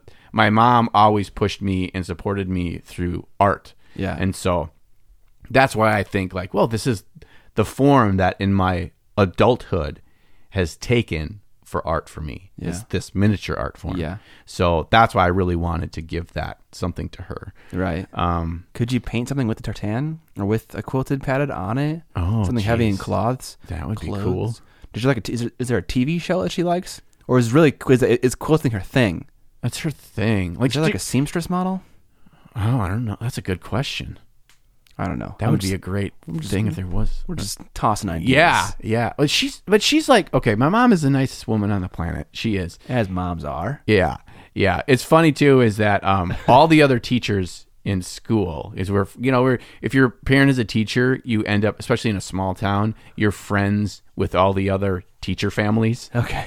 Um, so I know all. I didn't know this was a thing. Yeah, it is a thing. Like, and not that they all like hang out together or whatever, but like they know each other and they go to picnics or whatever. They, um, you know, you know, I knew their kids because they were all school families. In the summer, um, I remember distinctly every summer for like a week and a half before school would start, all the teachers are back and prepping. Yeah. But for all the teachers that have kids, that in the summer, the the teachers are home with their kids, right? So when they got to come in for prep week, all of us kids are running around the halls of the empty high school. Oh, that sounds so cool. It was the best. Like, dude, we had we could have the full gym to ourselves. We had basketballs, or we do like run around with volleyballs, playing dodgeball and stuff, and going down to the pop machine. Oh, buddy. Yeah, Mama gave me some quarters. I hopped up a Mountain Dew, shit. um, so so yeah, so all the teachers. There was a point to this. All the teachers they always referred to my mom. She, they, her name is is Deb or Debbie. All of them call her Nice Debbie. Like it's one word because she was known as the nicest teacher in the school, and not that she wouldn't reprimand kids, but she, they were like, "Why are you always so nice and everything?" So anyway, my mom is so nice, and that means whatever you want to watch on TV, my mom will love to watch that. Okay, what happened to you? Yeah, I, uh, you if you met my dad, you'd understand. my dad is weird as shit. I love it. I'm just ribbing you. Uh, All right. so yeah, so there's not a particular like she likes Harry Potter because we like Harry Potter. She likes she watched growing up. I, I always watched Survivor. Like Survivor was my favorite show. Okay. the, the the first reality show, and so she and I every week would watch Survivor. Now, since I grew up and moved out, did my mom keep watching Survivor? Yes, sometimes, but it wasn't like because of that. You know, she doesn't do that with my dad though, because she's sick of his shit, and they're both retired. so like, she's just so over like, you know, just appeasing what he wants to do. Okay. Um, but yeah, I mean, they're a very outdoors family, and she enjoys the outdoors. She doesn't hunt and fish like we do, but she enjoys that too. So anything with nature, that's what I thought the gnarled dude with nature and stuff. She's got a big hosta garden and stuff that she has plants in the backyard. So they live in the country. So I think maybe that's good enough. And honestly, if it's something that she knew I put time into and that I wanted to give it as a gift, I don't think it matters yeah. what it's of. Yeah. She I probably agree. wouldn't want it on her coffee table if it's a naked booby demon lady. Yeah. Yeah. No, no, no, no. no. I, I, got you. I got you. Uh, yeah. My mom's pretty easy to come up with ideas for because she likes Star Trek. She likes Lord of the Rings. Um, you know, she loves history. Uh, so there are so many minis I could pay for my mom. Um, But again, yeah, you're right. Any gift for a parent would they're gonna love it no matter what. Yeah. So yeah, in, in the realm of giving gifts to people that are painted miniatures, I say do it. I don't. And, and part of his question was like, how good should I be before I start thinking about? Oh, is that yeah, yeah, yeah. Because that's not the the connection here. How good do I have to be to be a commission painter? How good? Part of the question with the what do you guys think of giving minis as gifts, and how good should I? How much quality should I put in? How much time should I put in? How good do I have to be to do it? Right, yeah. I don't think that matters. I think the the bigger question there in in his question was how much do I put into it? I think the time is important because it's showing in a gift how much you care about them that you're taking this extra time to create this for them. Yes. Now, majority of people you're probably giving a gift to that's a painted miniature probably aren't very familiar with miniature painting as a hobby, and say they don't know what a good quality paint job looks like. Mm. Right.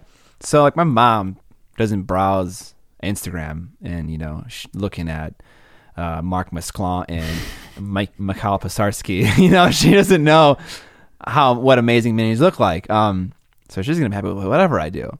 So uh, part of it is knowing your audience, but the other part of it is you know you're also gonna know how good it is just from your own personal perspective. You're gonna be like, if I punted on this and gave it to my mom, you're not gonna feel as good as if you put your heart and soul into it. Right. Does that mean killing yourself over a good job? No, but that means giving you know giving it a decent amount of effort such Yeah. that it looks nice.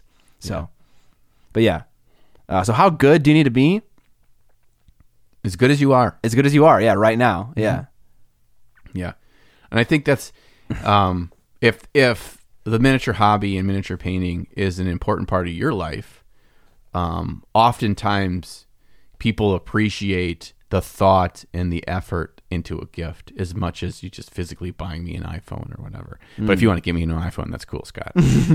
Mm, especially when we're dealing with loved ones and, and parents in particular. Yeah. What am I gonna do? Give my dad another, I don't know, waffle maker, whatever. Like it, bleh. like they got enough stuff. yeah, We got plenty of, of stuff, but um, yeah, you you putting that effort into it, and and you're sharing with them an important part of your life, which is miniature painting. Yeah. and you're giving them something that you put a bit of yourself into. yeah.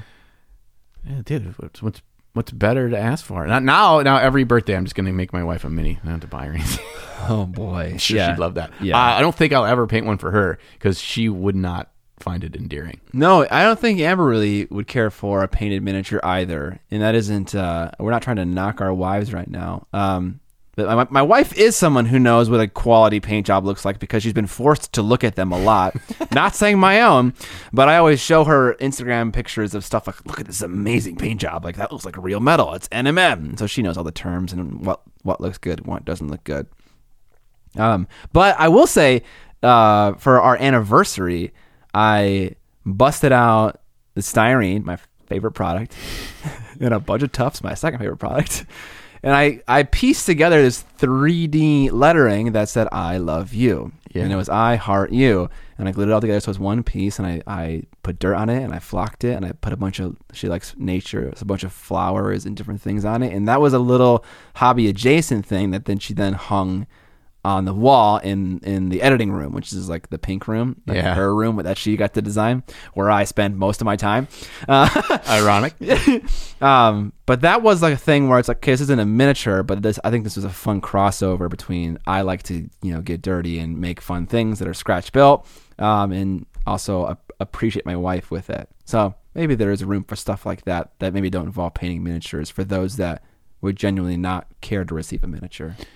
Yeah, I think that's a really good way to to think about this at a larger scale beyond just like finding a bust and painting it for them and Yeah, giving it yeah. a gift. What Right. if, you know, like oh, if I remember my when my dad was growing up, he was always this is not a true story, but in theory, like oh, my dad growing up, he remember he had a 72 Camaro and it was whatever. What if you found that even if it a Matchbox car and you made a little diorama of, of that car in a driveway, Mm-hmm. whatever that required little or no painting, but it's it's skills that you have Yes. in in that you've learned in, in the mini hobby um, that would maybe make it go over the top a little bit more, a little bit more custom instead of you just getting him a Corvette Matchbox car. You're actually giving him something that you created, Yeah. and it makes it a little bit cooler, a little bit more real. Yeah, so much cooler. Yeah. You give him one of those like I mean, I think whenever you give gifts that are minis to someone who doesn't know about minis, you should give it to in one of those like uh globe things that has like a lid on it. Mm. You know? Like uh like I put my baseball in here that I caught at the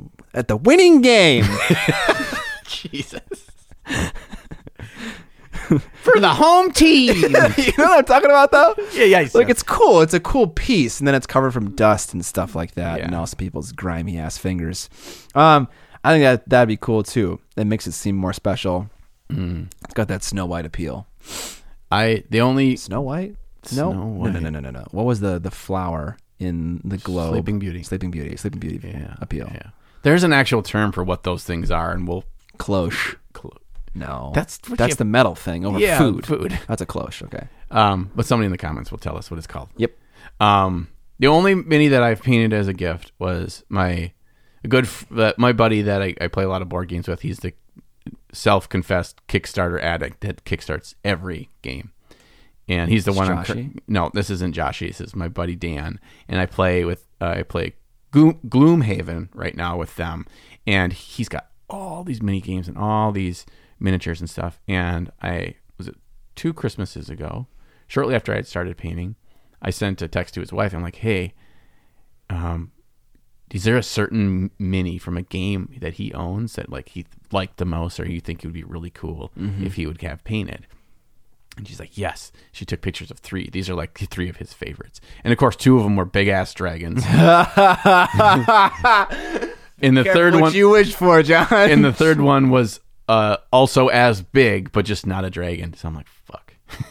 and so I, I had her sneak it out nice. of the house, Yeah. get it to me, and then I painted it. And then for Christmas, he got his own mini bag, but it was painted. It was a Very painted cool. dragon.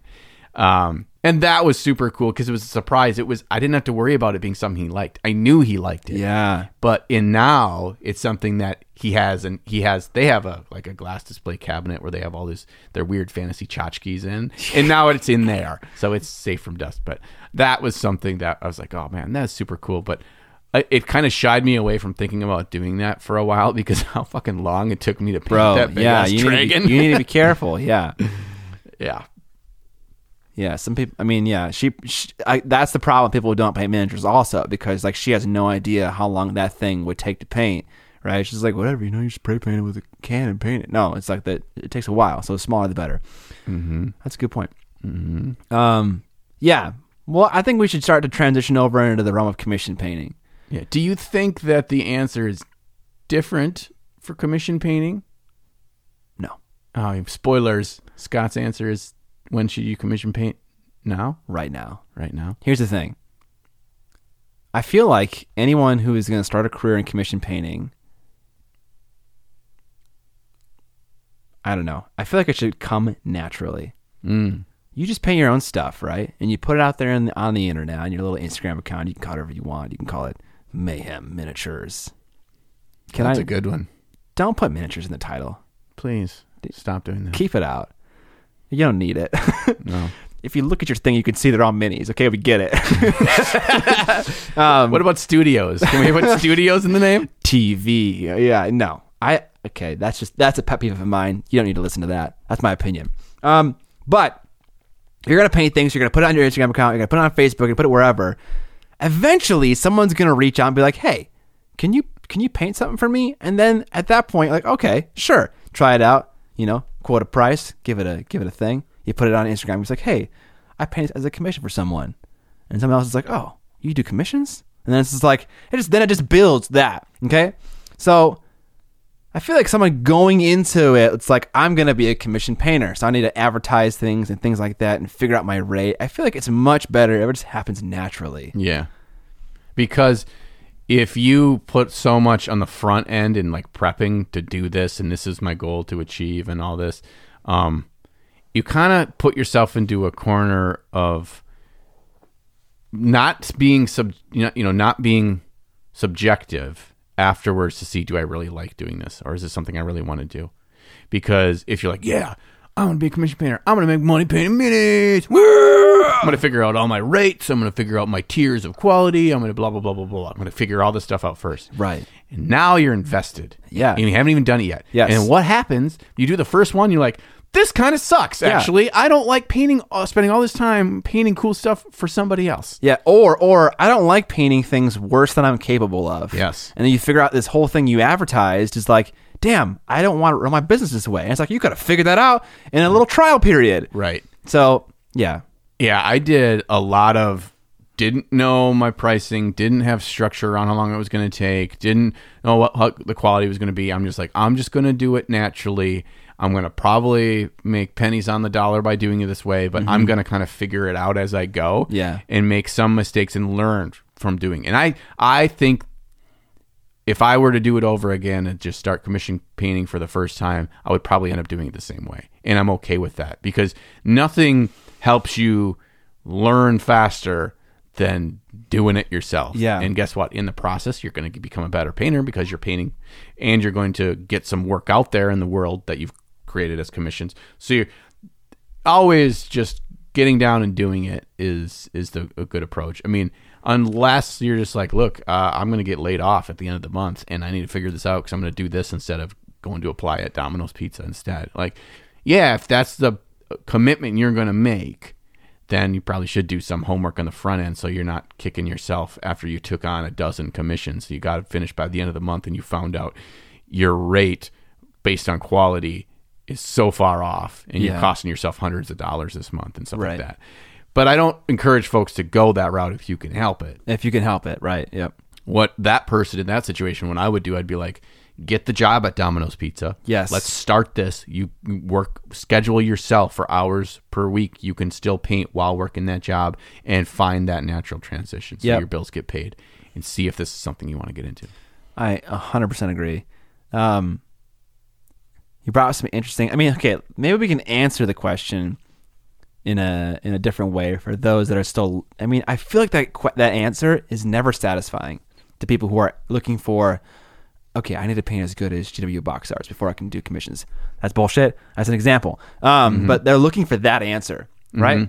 So here, maybe here's a different way of phrasing this. You can be a commission painter when the quality of your paint job attracts people in your local area to pay you for it. Sure. Okay? Because that's really who you're selling to, I think, the most part. Yeah. Not many. There are people that will receive things in shipment or pay for things locally and then charge the person and ship it out after. That's Yep. a thing. Yep. That's the the only way I've done commissions because I get them all from YouTube, right?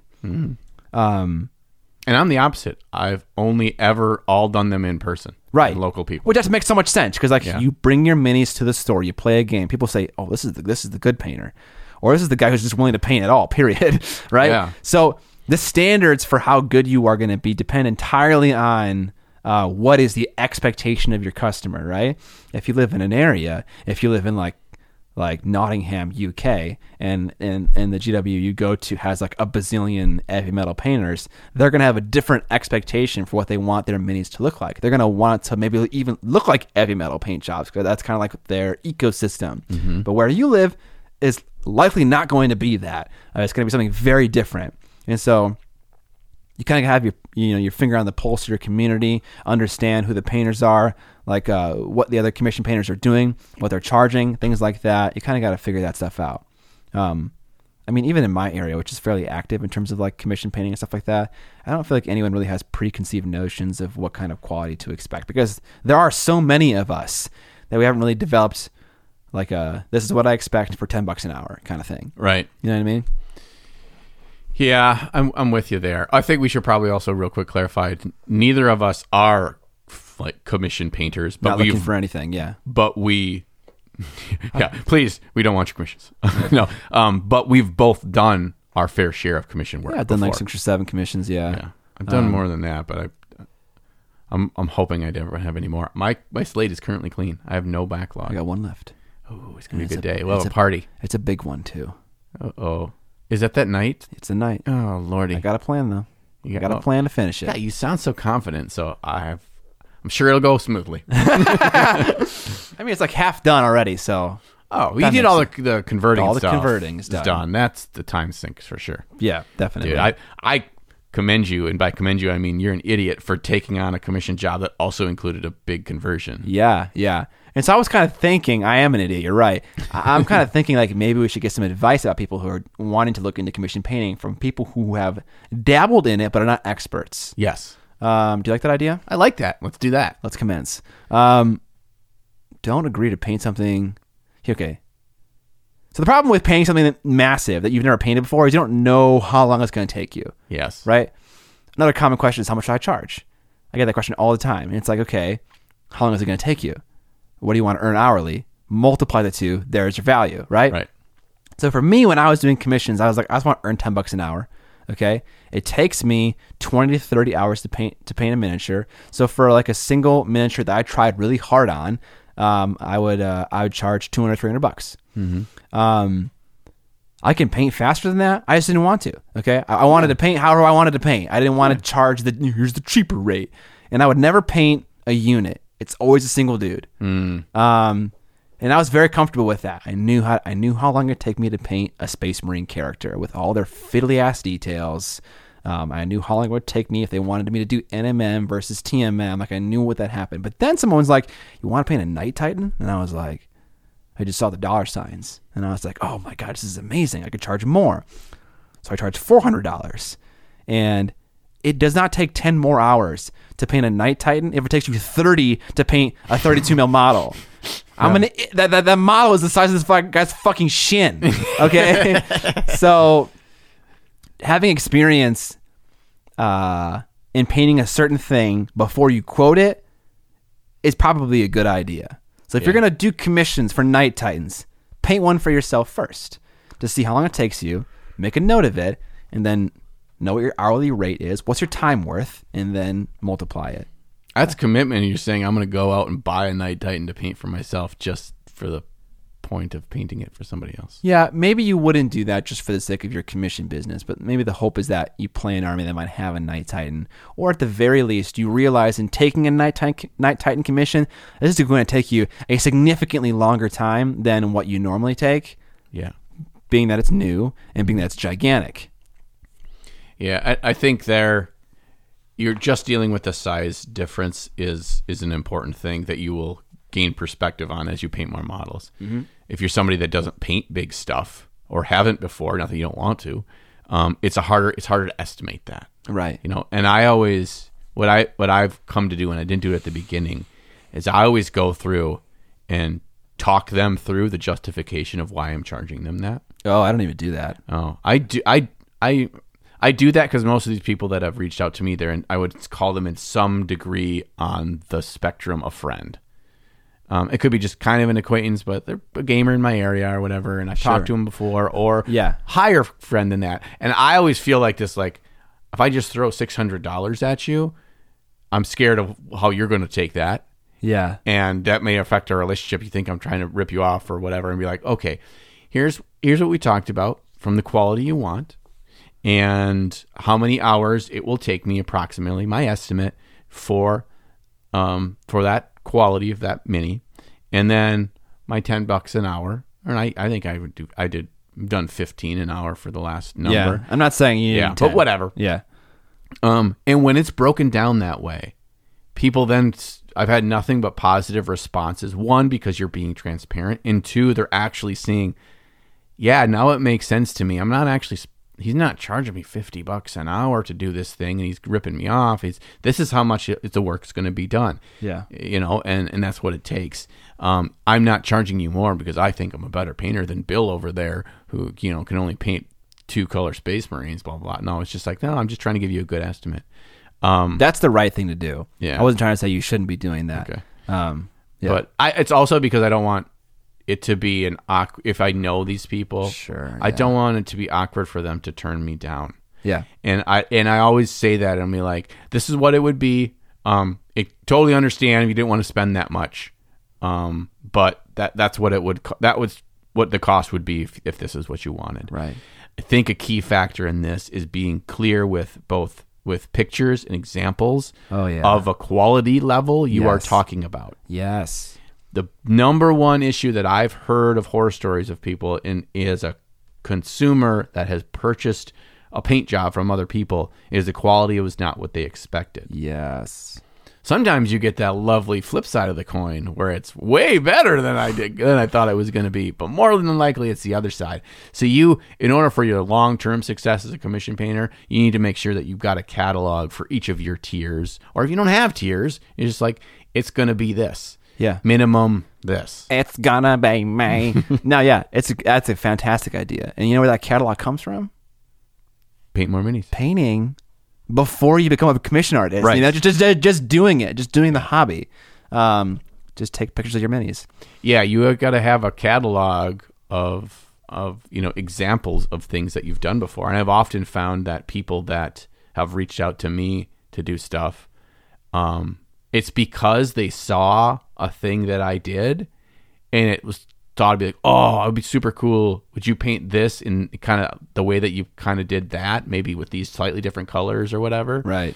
Um, and so that will in, that will get you business by sharing and you know and spreading the word on this is what I do and here's examples of it. Yeah. Um, another thing I want to talk about and relates and relates in regards to pricing is you should not charge less if you paint worse. And let me justify this. We're all human beings. Time is finite for all of us. If you want to undercut someone by like two bucks an hour to get more sales, like you can choose to do that. But at the end of the day, I know what my time is worth, and I'm going to charge that regardless uh, of whether or not there's someone on this earth that paints better than me and charges less. Mm-hmm. I could not care less about that person. What I care about is my time. Mm-hmm. And so if you're a bad painter and you're like, "Wow, I'm charging 10 bucks an hour, it's like, okay, if they're not going to take you at 10 bucks an hour, then maybe you just need to paint more. And then at mm-hmm. that point, then you can start charging that. But don't don't undervalue yourself is the is the thing that I'm getting across right now. Don't paint for three bucks an hour. It's not worth it. I don't think it's worth the heartache and the struggle. Um, I think you should charge what your time is worth, not how good of a painter you are. Yeah. And if they value that and they want that from you and they want your work, And you're being transparent about Yeah. your, your your quality of outcome. Yeah, absolutely. Yeah, yeah, yeah. there was always something that, uh, I- and I don't necessarily know the answer to this, but maybe I pose it to you and see if we can talk through it.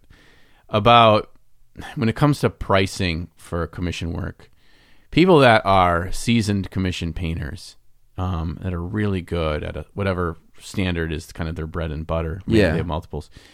That they can knock what they can knock out to a certain standard can and can be much faster than maybe what I could of doing that a whole unit of 10 space marines or a whole army or whatever what how quickly they can achieve the result um, is so much different and there's such a wide spectrum there Yes. and then we get into pricing if you're pricing by the hour why those people don't charge you less just because they can get it done twice as fast they're still charging for a product Yeah. so because otherwise if you did that and I, the more i painted the faster i got it to get it this quality i would actually be making less money No, because you'd be painting more. You're accomplishing more in the time that you have and are able to do more with your time and thus make more.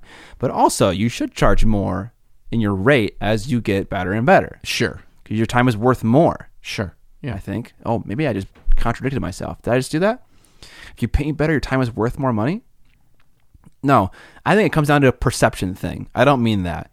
I mean it's a, a perception thing. If you could be, if you, I don't know, th- th- this is just me being jaded. If I could be doing something else I'd rather be doing, and, and enjoying myself in a, in, a, in a better way, I'm gonna charge more for a commission because I'd rather be doing something else. sure That's not normal though. I don't think that's normal. Because people who are Repeat that. commission people Repeat who are that. commission painters. So uh so the question is is like the question that I'm encountering is at what point do you increase your rates? Right?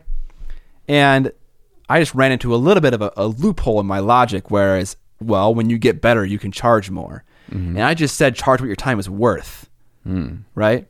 So does that mean as you get better, your time is worth more, thus your rate goes up? Or is your rate increasing because you are improving as a painter? This is, a, a, a weird distinction. Well, if you try to think about it from a different um, a different aspect of life, like if there is a a builder, right, a, a company that builds houses, and they become more um, well known, and they're growing as a company, and then they, you know, all these things. Do they then charge more to build a house than they did before, or is it just that? Because the company is growing and they're successful, that they're going to get more jobs to build more houses. And in order for them to still stay competitive in the market, they have to still relatively keep their rate the same. Yeah, there's probably some of that. Yeah. I assume what happens, a natural progression for commission painters and anyone who does anything like a contract rate where you set your own rates, is that a if you're good at what you do, at a certain point, you're going to have more customers than you can fulfill, right? And so there's two approaches to this. You can charge more mm-hmm. and lose some of those bottom customers, mm-hmm. but also just have enough customers that fill your time totally. Yeah. Now you're making more. Or two, you can hire help, maintain your level of quality, and now output more and thus earn more. Sure. You can become a blue table painting of the world, or I don't know. There's commission studios all over. Siege Studios. They're like Yeah. know, a group of painters that paint to a similar standard and all make money together. Um, Yeah, you're right. The I think the more logical or, or the more common of those two is the first example. yes. There's X number of hours in a week that I can paint minis. I'm if I'm getting to a point where I'm backlogged and I I'm you know, I my tape plate is always full and overflowing Yes. with work, then obviously I need to Charge more. raise the water level Yes.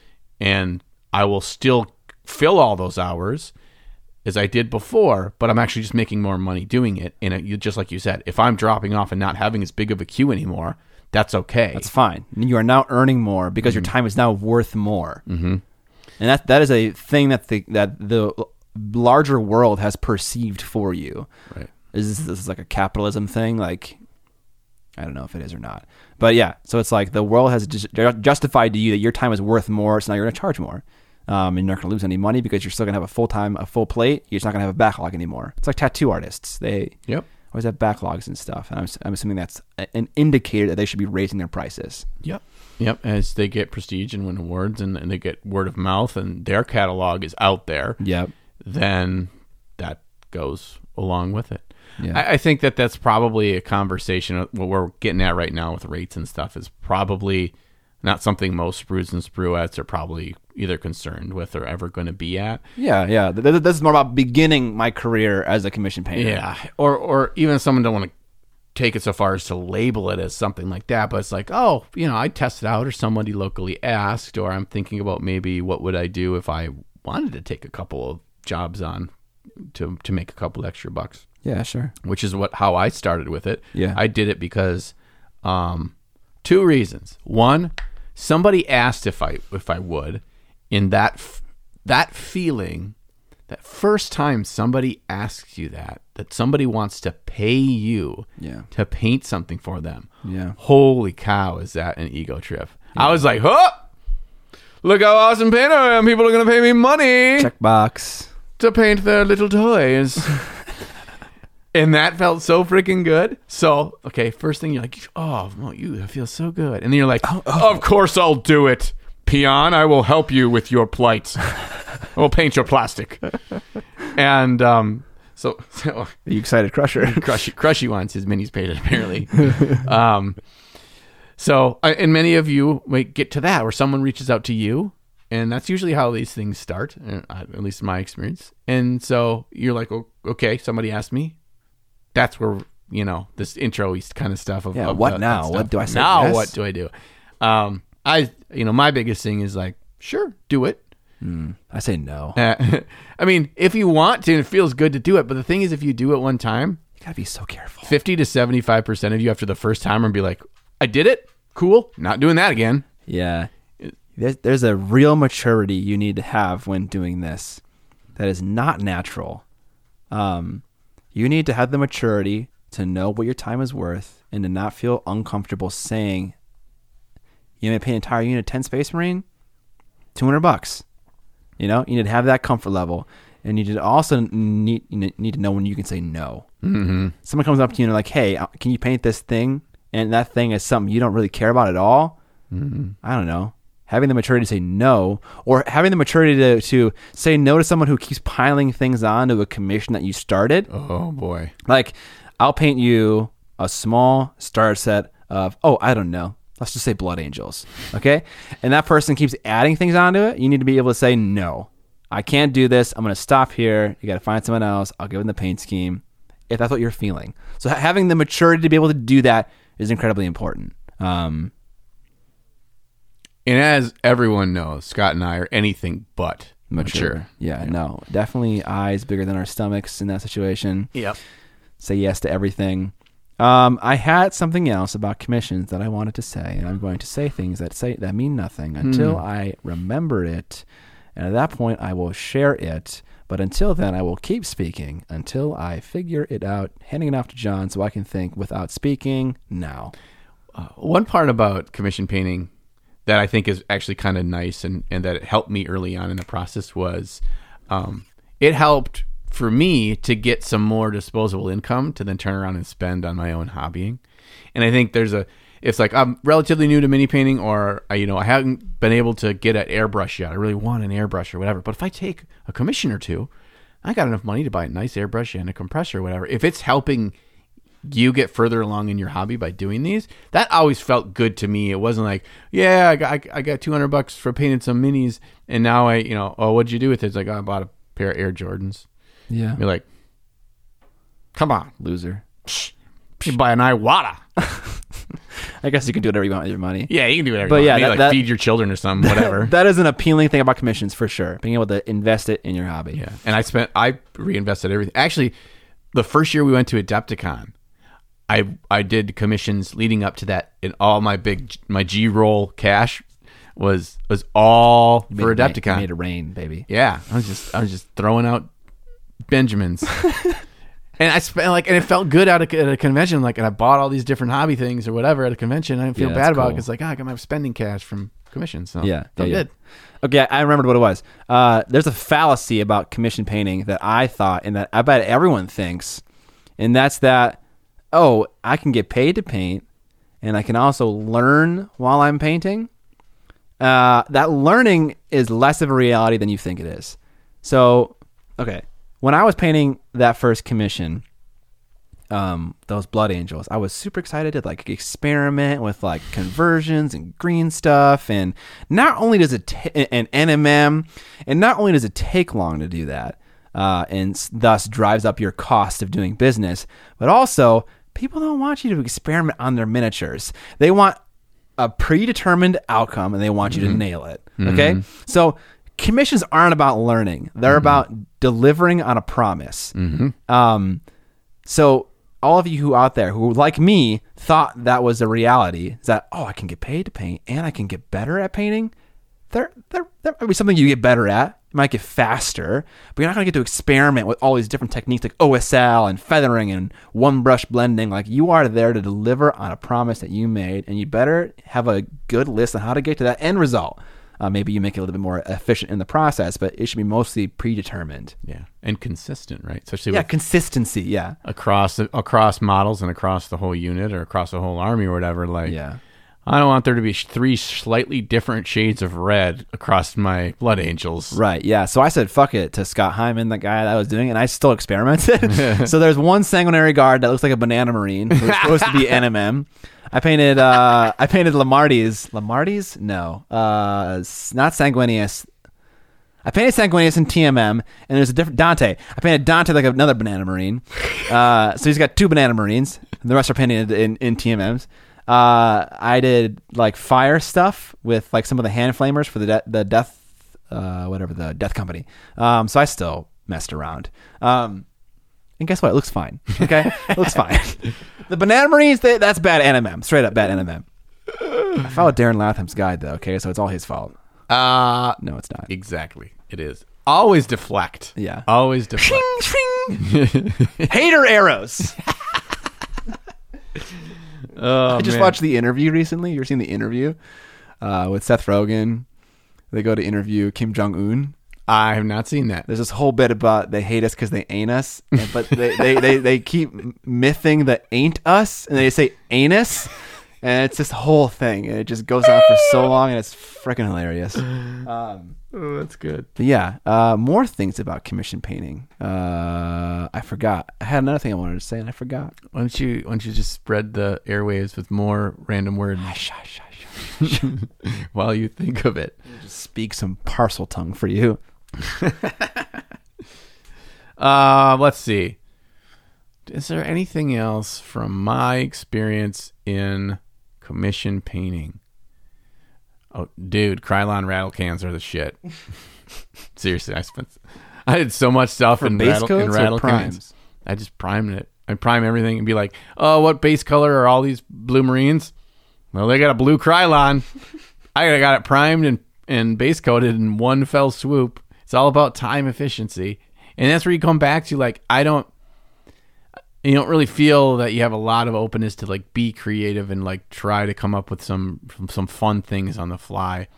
Because at least to me, when I do that painting on my own, it's not about a time crunch, a time commitment, a structured thing that I need to get done.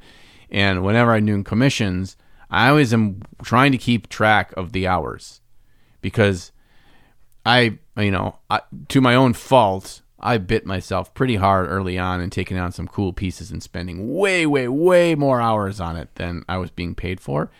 And so I'm like, I'm not, I can't keep making that mistake. And so I push myself from a time perspective while keeping the quality as high as I can. But when I do that, I'm not learning, like you said. I'm not learning. I'm not experimenting. Um, that it couldn't. That's not to say that somebody might come to you and be like, "I really want this this mini painted. Um, it doesn't have to be a particular scheme, scheme. Just whatever you think is cool. I like your work. You know, go That's with what what you want to do. Yeah. If you can get a, a a client like that, those are great. Um, unfortunately, the majority of work that's out there for commission painting is for a very specific gaming purpose. Yeah, absolutely. Yeah. Even if it's like a hero with a totally different getup, there still are some color restrictions. There still are the basing restrictions. There's still so many things that I'm not blaming your client for wanting them that way. That's I would too. But you really are kind of put in a box that way. Yeah, I agree. Um, those kinds of commissions are like, I, I mean, I don't think I even get those kinds of commissions. Um, the the kinds of people that get those commissions are like the kinds of people like uh like Marc Masclans, like that, like someone just like just here's a model that I like. Can you just paint it however you see fit? And I know you're gonna make great choices. Um, Yeah. yeah. So I, I wouldn't hope for those as a beginner uh, commission painter. It's, commission painters for miniatures are very rarely painting art pieces. Right. They're Yeah. painting gaming pieces. Yep. Um, and by pieces, I don't. Yeah, I don't mean. I don't know what I mean. I don't know. So, So yeah, bringing it back. How good do you need to be to be a commission painter? As good as someone will pay you to do it. Exactly. I couldn't have said it better. Is- Exactly that.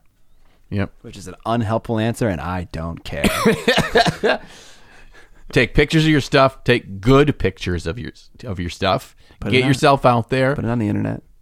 put it on the interwebs. I had a local guy in Rochester. He made up little business cards of of his miniature painting that he will do, and on the pictures of the of the business card was pictures of his pieces he's done, Cool. which makes sense. And then that could be something too. If you want to start local, it's a good place to go. Go with your regular, you know, people that play and stuff in your area.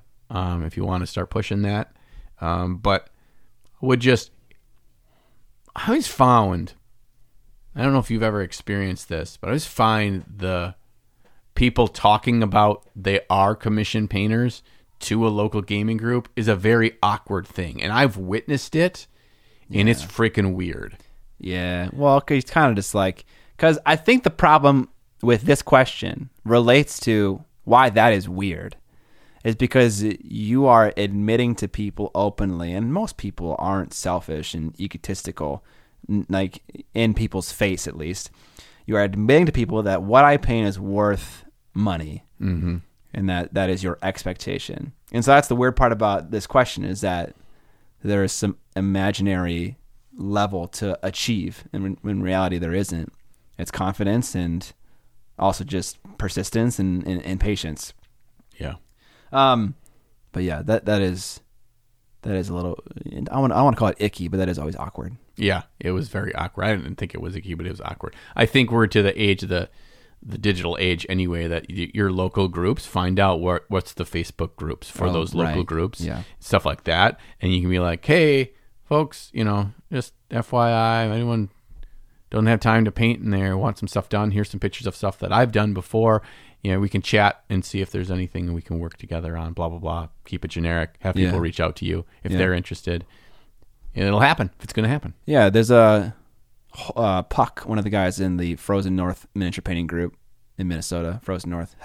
uh, he made a post like, "Hey, we're in coronavirus times. If you have a commission painting service, let us know what it is, so we can support. You know, people can find commission painters and pay for them if they if they need that. Great opportunity. Yeah. Uh, the source has those glass display cabinets where commission painters put their stuff and put their business card in the, in the class cabinet. Class cabinet, glass cabinet. Uh, so that's another great opportunity too. Honestly, just being involved in your local community, Yeah. is is going to get you a lot of stuff. It's gonna Babes, fame, babes. bankroll, drugs, rock and roll. Those are all things. Candy, Candy, tendies. cars. All right, we're done. we talked about this stuff. Let's move on to the newsy news. We are on to the newsy news, and the first one is making Scotty as sad as he's ever been on oh, this podcast. Oh my god. Scotty, I want you to talk about it. the only game worth playing is now dead. No, uh, Guild Ball has gone end of life. The creators are no longer going to support it. You can obviously play the game. The armies are still there. My team's still fully fucking painted. the rules are still there. You can still play it, but it's no longer getting support. No more new models. No more changes to the rules. And obviously, a company doesn't just do this lightly without releasing some kind of reasoning for it. Right. So they released an article with some key players, the creators, the writers of the lore, the people that were responsible for uh, live streaming the competitive scene and stuff like that. They had some opinions to share, and it made people very angry, and rightly so.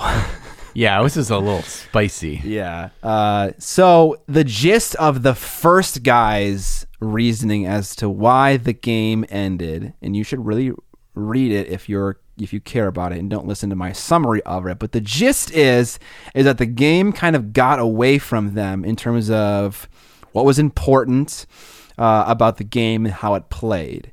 And it was almost like the competitive players got to decide what concepts and miniatures were good and bad. When a model came out, it was either overpowered or it was Useless. useless. Yeah, exactly.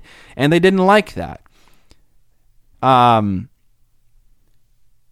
too bad. Uh I never I didn't understand this. So it was like the competitive community was kind of had their concept in a stranglehold. That's what it felt like they were saying to me. Sure. And if we just take a, a moment to talk about video games. Do you know what video games last the longest and are always around and never people people never forget about? MMOs? well, not genres, but what I was going for is the ones with competitive communities. Yeah. Counter Strike 1.6, Counter Strike Source, Counter Strike Global Offensive has been around for decades Yeah. because they support the crap out of their local scene. Uh, uh, Dota 2 is the most is the biggest MOBA, has millions of unique players in a month, and it is because they are the biggest competitive MOBA in the scene. They have the craziest uh, prize pools. So the the, the the the mere implication that a competitive audience was preventing your game from growth is such bullshit Yeah. that I can't even I can't stand it. When I, when I read that, I was so fired up. Yeah. Um, I, the, the kind of the audacity of how they approached the topic too was our game was too perfect. yeah, I'm like, what? they and they didn't say that those exact words, but they were pretty close to that. Those words of this, the game was so fine tuned and it was so skill based yeah, that a game that is skill based, the you know the the veteran player will win every time. Oh, right. They said that too. Where it's like you win your demo game and lose your next 100, and it's like, okay, I don't know about you, but that that that makes me want to play more. Right. I want to get to the point where I am the one crushing that person for their first 100 games. It's like mm. this rite of passage. It was the same with Fantasy Battle, Warhammer Fantasy Battle. I lost my first 80 games, and then I finally started to pick things up and learn. And I think it's the same way for Age of Sigmar, right? Sure. You're gonna lose to a veteran player. That's that's normal. The game's just complex and it's fun and it's deep and it has intricacy. It had so it was. It, they said it was tuned to a point where there was so little setup for variables Yeah. in it. It wasn't about dice rolls. Um, Yeah, almost. that that seems perfect, right? yeah, Oh, RNG is almost gone, but it's still there in a fun, playful way. yeah, yep. But by and large, it, there wasn't a situation where the RNG could have the noob pull off a win versus the seasoned veteran. You know how how how angry I would feel if I played a game like that. I invest time into this game and I still lose because of RNG in a consistent way, such that it makes the developers happy. I would fucking drop that game in a heartbeat. It's like I want to win because I learned the intricacies and because I'm good at it. People can go through that same thing for me, and maybe I'm a unique person. I guess there are types of games that are more beer and pretzel games. Sure. people have said that before. Um, and then there are ones that are more competitive and deep. The real reason that they got rid of that game to me is because it wasn't making enough money and they were putting too much time into it. Right. That's got to be what it is. Yeah. Yep. And they said they had like four or five more minor guilds that Four more. that they're just not going to release.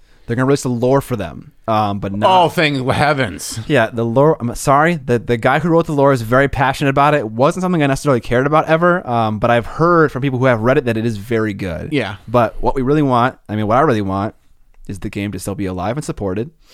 The only game I have a painted thing for, which is more my fault than anyone else's fault, right? You picked the wrong horse, Scotty. Yeah, no shit, right? Uh, so yeah, that sucks.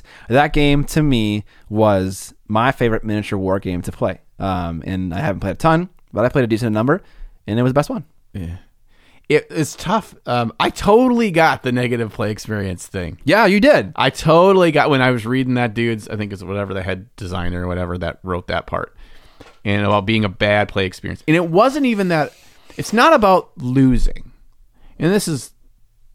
I mean, I play games and lose. May- not me personally, but some people can play ga- can play games and lose and still have a good time.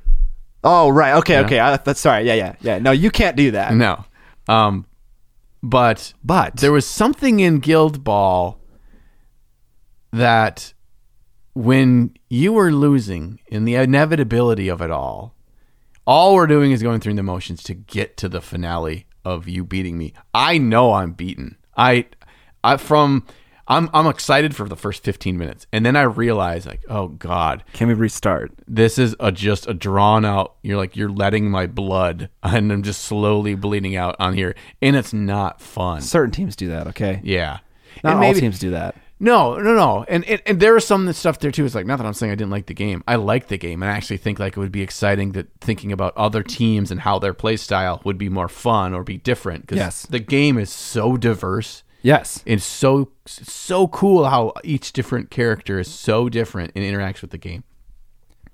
But that I mean, think about every else in life. Like, are you should I expect to hit up the basketball court and take on LeBron?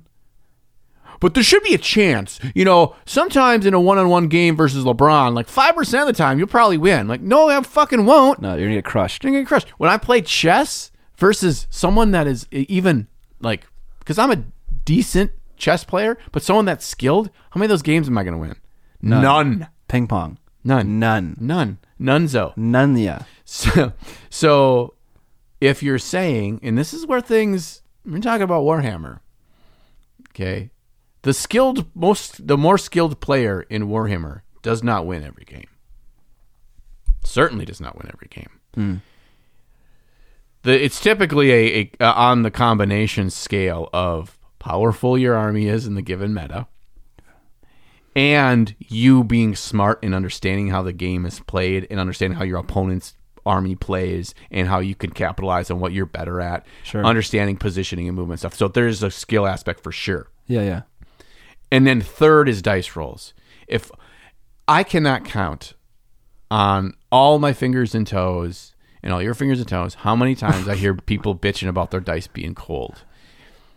Um and that means they lost a game. Typically for most of us when that happens, that is the the aspect of the game there was two or three times like oh my god i rolled like 14 ones out of 20 dice blah blah blah and those are the memories that get implanted in your brain Sure, yeah. and you go back to blaming that the game on the dice rolls when in fact they certainly are a factor and in very close games that they will make a difference but most times 95% of the time it's the combination of power of the army and your list and skill of you as a player Yeah. and so Guild Ball made it even so more highly skewed towards skill of a player. It wasn't about most powerful meta stuff. It was still there. There were still teams that were stronger or weaker. There was a ranking and all that stuff, and that's obviously going to happen. You can't- Right. You can't have a game that's got twenty guilds. They're all equally powerful. And that would be a boring ass game because you design spaced it in a way that they would all be equidistant. Yes. Um, I don't know where else I'm going with that. Okay. Can you imagine someone who had never played a MOBA and played a match of Dota 2 and got dropped into an unranked game? what would their experience be? C- utter confusion. Utter catastrophe. Yeah. They had no idea what's going on. They'd be lost at every single point in the game. Right. Yet, that game has a prize pool for TI of some $20 million. Mm-hmm. How does that happen? How do you make a game that is so and this game is deeper than Guild Ball. So deeper, so deep, so complex and so popular. With how many characters now in that game? How many how every single game is different. The, there's just there's so much nuance in that game, it's insane. So how does how does Steam do it? How, how does Valve do it, or whatever, whatever you want to call it? Not, not Steam, that's a product. How does Valve do it? You know, um, I think if that IP of Guild Ball was given to someone with more money and more opportunity to market to people, uh, it would it would explode. And if it was marketed as a competitive, hyper balanced game, it would explode. I feel like I feel like there's a place for that style of game in miniature painting that is not yet taken up. At least it's not. There's no game advertised like that. Do hmm. you know of one? No, G- GW will never have their games be that because Right. it's too much responsibility. Yeah. to to be able to have a product that that produces at that level. Yeah. In Guild Ball, from my experience, I've not played every single game out there. Guild Ball is the game that is closest to achieving that. Yeah, To be able to play it at a competitive level in that environment. but they don't advertise it as such, really. It, it came organically that the people that ended up really being invested and really sticking around and playing the game for years and years were the people that recognized it for that Yeah. and wanted that kind of a game. Right. And so that's what kept it alive. Yeah. So get a couple YouTubers, get them to do do a couple sponsored videos. Paint a, I'll paint it. I'll do it for fucking free if you'll make the game alive. I swear to God. And I'll tell and, and we'll, everyone just have a little script that says everything great about the game. And one of those things is it's, it's amazingly balanced and it has it's incredibly competitive. Um, if you advertise that and you play to the strengths of your game, it'd be huge. Okay, you don't need to have Resident Evil IP, Dark Souls IP to sell a game. Okay, you can just have a great game, and you have a great a great game in Guild Ball, and you fucking let it go. And I'm sad. And if you're a, a developer and listen to this and you're mad at me, I'm sorry, but I really like the game and I want to see it live. And if you want to see it live, let's work together. Okay. Let's make this baby come back to life. I'm sad. Your baby is dead. Let me resurrect it. The sadder part is that we filmed an episode of Kill Your Fucking Friends with Guild Ball, and I waited long enough, and the game is dead. That's fine. It doesn't matter. It's actually might be the most opportune time to release that video if you want to think no about it that way. Yeah. Yeah. The best miniature war game ever created is dead. Watch us play it. Oh, yeah. Well, for that, for Killer Friends, I also wanted to play Warhammer Age of Sigmar Skirmish, which is which is dead too. But I still want to play because it's fun and interesting. Um, but anyways, yeah, that's the first bit of news. We ranted a while for that. Let us know in the comment section what you think about uh, about that. Maybe you're a competitive Guild Ball player and you have some thoughts. Ones that are probably better than ours because you've been in the shit longer than us. Next thing, I just threw this on here. Um, it's the first one that I think the first 4K 3D printer um, that's hitting the consumer market that I've seen. I'm probably wrong that there aren't others that exist, but in in the price range that you know two to four hundred dollar price range ish, and this I think one's around three hundred dollars Okay. currently. Um, that it's they're taking like pre-orders for it, and it's going to be coming out in like end of September or something. I went- I think. Um, and I just thought, and I I heard about this on a um I think it was on our Facebook group. Yeah, I think it was our Facebook group, Yeah, yeah, the yeah. Plastic Facebook group that shared this, and people are discussing that about how this is is going to be a big increase in quality as a 4K LCD screen. Yeah. Um, We and- discussed this kind of at one point. yeah, yeah, and that's why I kind of wanted to bring it up. It's like, oh, we we kind of discussed that. I'm curious of of what a differentiation in quality would be. I'd love to see like two of the exact same mini printed at 32 mil Oh, scale cool. with this thing and with the Nalgumars or whatever. Same support, same resin, everything. Yeah. Just see what how big a difference is that. Um, so yeah, hopefully I can convince somebody to buy one of these printers and send me a mini. Yeah. Um. So if you're gonna buy one of these and want to send me a mini, I'll love you forever. Um. There was a dude. Uh, There was a dude. Uh, no, what's the other company? What's the other 3D printing company that everyone knows? Elegoo Mars and Freaking Anycubic Photon. Anycubic Photon. They have a 4K one coming out too. Oh. Um, so yeah. Um, Last one. last one. Sam Lenz's coming out with a video uh, painting the hull of an Armiger Warglaive. Yeah. Did you watch it? I did watch it. I haven't seen it yet, but I do know it exists because I saw it in his Instagram story. Yeah. It's pretty good. Pretty good. Yeah, it's good. It's Sam. Um, he's kind of doing the Vinci V style, where he's got a bit of an intro in the front. He's going to bookend an intro, outro, Okay. and then it's him doing voiceover of him walking you through how he painted this the big aspect of the armor panel and stuff. A lot of wet blending, a lot of scratchy scratches, and all that kind of great stuff. Um, good quality shots. He's got his palette cam. He's got so yeah, I thought it was great. And so he's got he's released videos on his YouTube before, but they're usually like a, a, th- a short like 360 view of something. Yes. This is the first one that I've seen on his YouTube channel that is an actual tutorial Okay. style. And I know he releases a lot of content like this on his Patreon. And so I think he's just kind of wanted to show I don't know for certain because he doesn't really say, if I remember right, um, that he's just kind of showing examples of, of things that he offers on his Patreon, Okay. or if this is going to be a consistent thing in addition to his Patreon videos. I yeah. don't know. Oh man, you know what? Saying this made me realize something about commission painting that I wanted to say, and it's going to relate to this as well. Um, so Sam has his content paywalled, which is very normal for a lot of painters like him. Um, there are so many people just like that that have uh, videos behind like a five or ten dollar Patreon tier. Um, and you might think that him releasing videos on YouTube is going to uh, like undercut his his patron sales, but it's actually a great idea to generate interest in his Patreon. And as this relates to commission painting, um, kind of uh, ha- wanting to advertise your your commission painting, having a YouTube channel is is a is a really fun and interesting idea because your audience, uh, those that are going to buy your product, are not going to not buy your product because now they understand how you paint. Those that pay for commission painting are the ones that just don't want to paint in the first place. Sure. Right? Yeah. So by making videos, showing your process, you're not the people that are gonna, they're going to watch and find value in it aren't the ones that are going to buy a, com- a commission in the first place. Um, but it is a great way to get uh, out your your name and advertise your stuff. Um, I like that. I like that connection you just did. yeah. You're smart. Thank you. Say more nice things about me. Praise me. Mm, you have great taste in friends. Nice. That was really talented how you did that. Is that it for the news, John? That's it. That's it for the newsy news. All right. Welcome to the end of the podcast.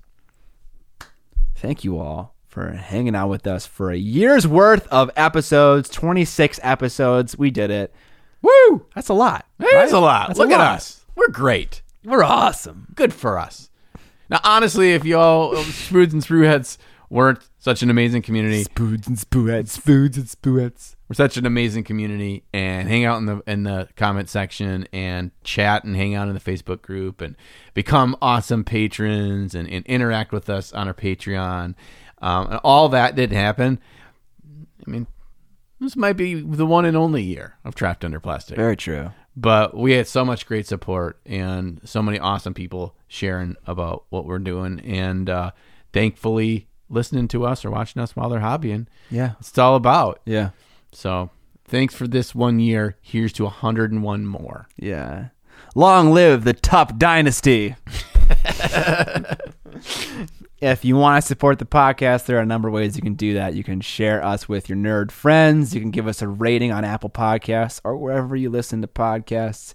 You can purchase some of our merch, which is linked in the description below. Probably the most helpful way to support the podcast. Let John, let John quit his job, do this full time. Uh, no, I'm just, I'm just kidding. Um, but it's, it's Patreon. With Patreon, you get access to an extended episode wherein we talk about uh, favorite minis that we saw from other painters in the last fortnight. Uh, we talk about um, new things we've tried and experimented with. And we also talk about something else that I can't remember. Oh, we give feedback to someone. to one of our patrons Yeah, as that five dollar tier, you get the ability to submit not only your miniatures uh, for us to give feedback to in that extended episode. But also, Also, also, wait, there's more. there's more. you get the ability to suggest topics for us to discuss. Like today uh, was a topic from one of our sprudes and spruettes. Yeah, that's right. And so, if you need, want to make sure that Scott can sleep at night without the worry of us running out of topics, all you have to do is give us a constant supply. It's really a great business move, isn't it? Right? yeah. what do you, you you turn one of your biggest fears into a way to earn money? but that's it for the podcast today. We'll catch you all on the Flippity flop. Ah.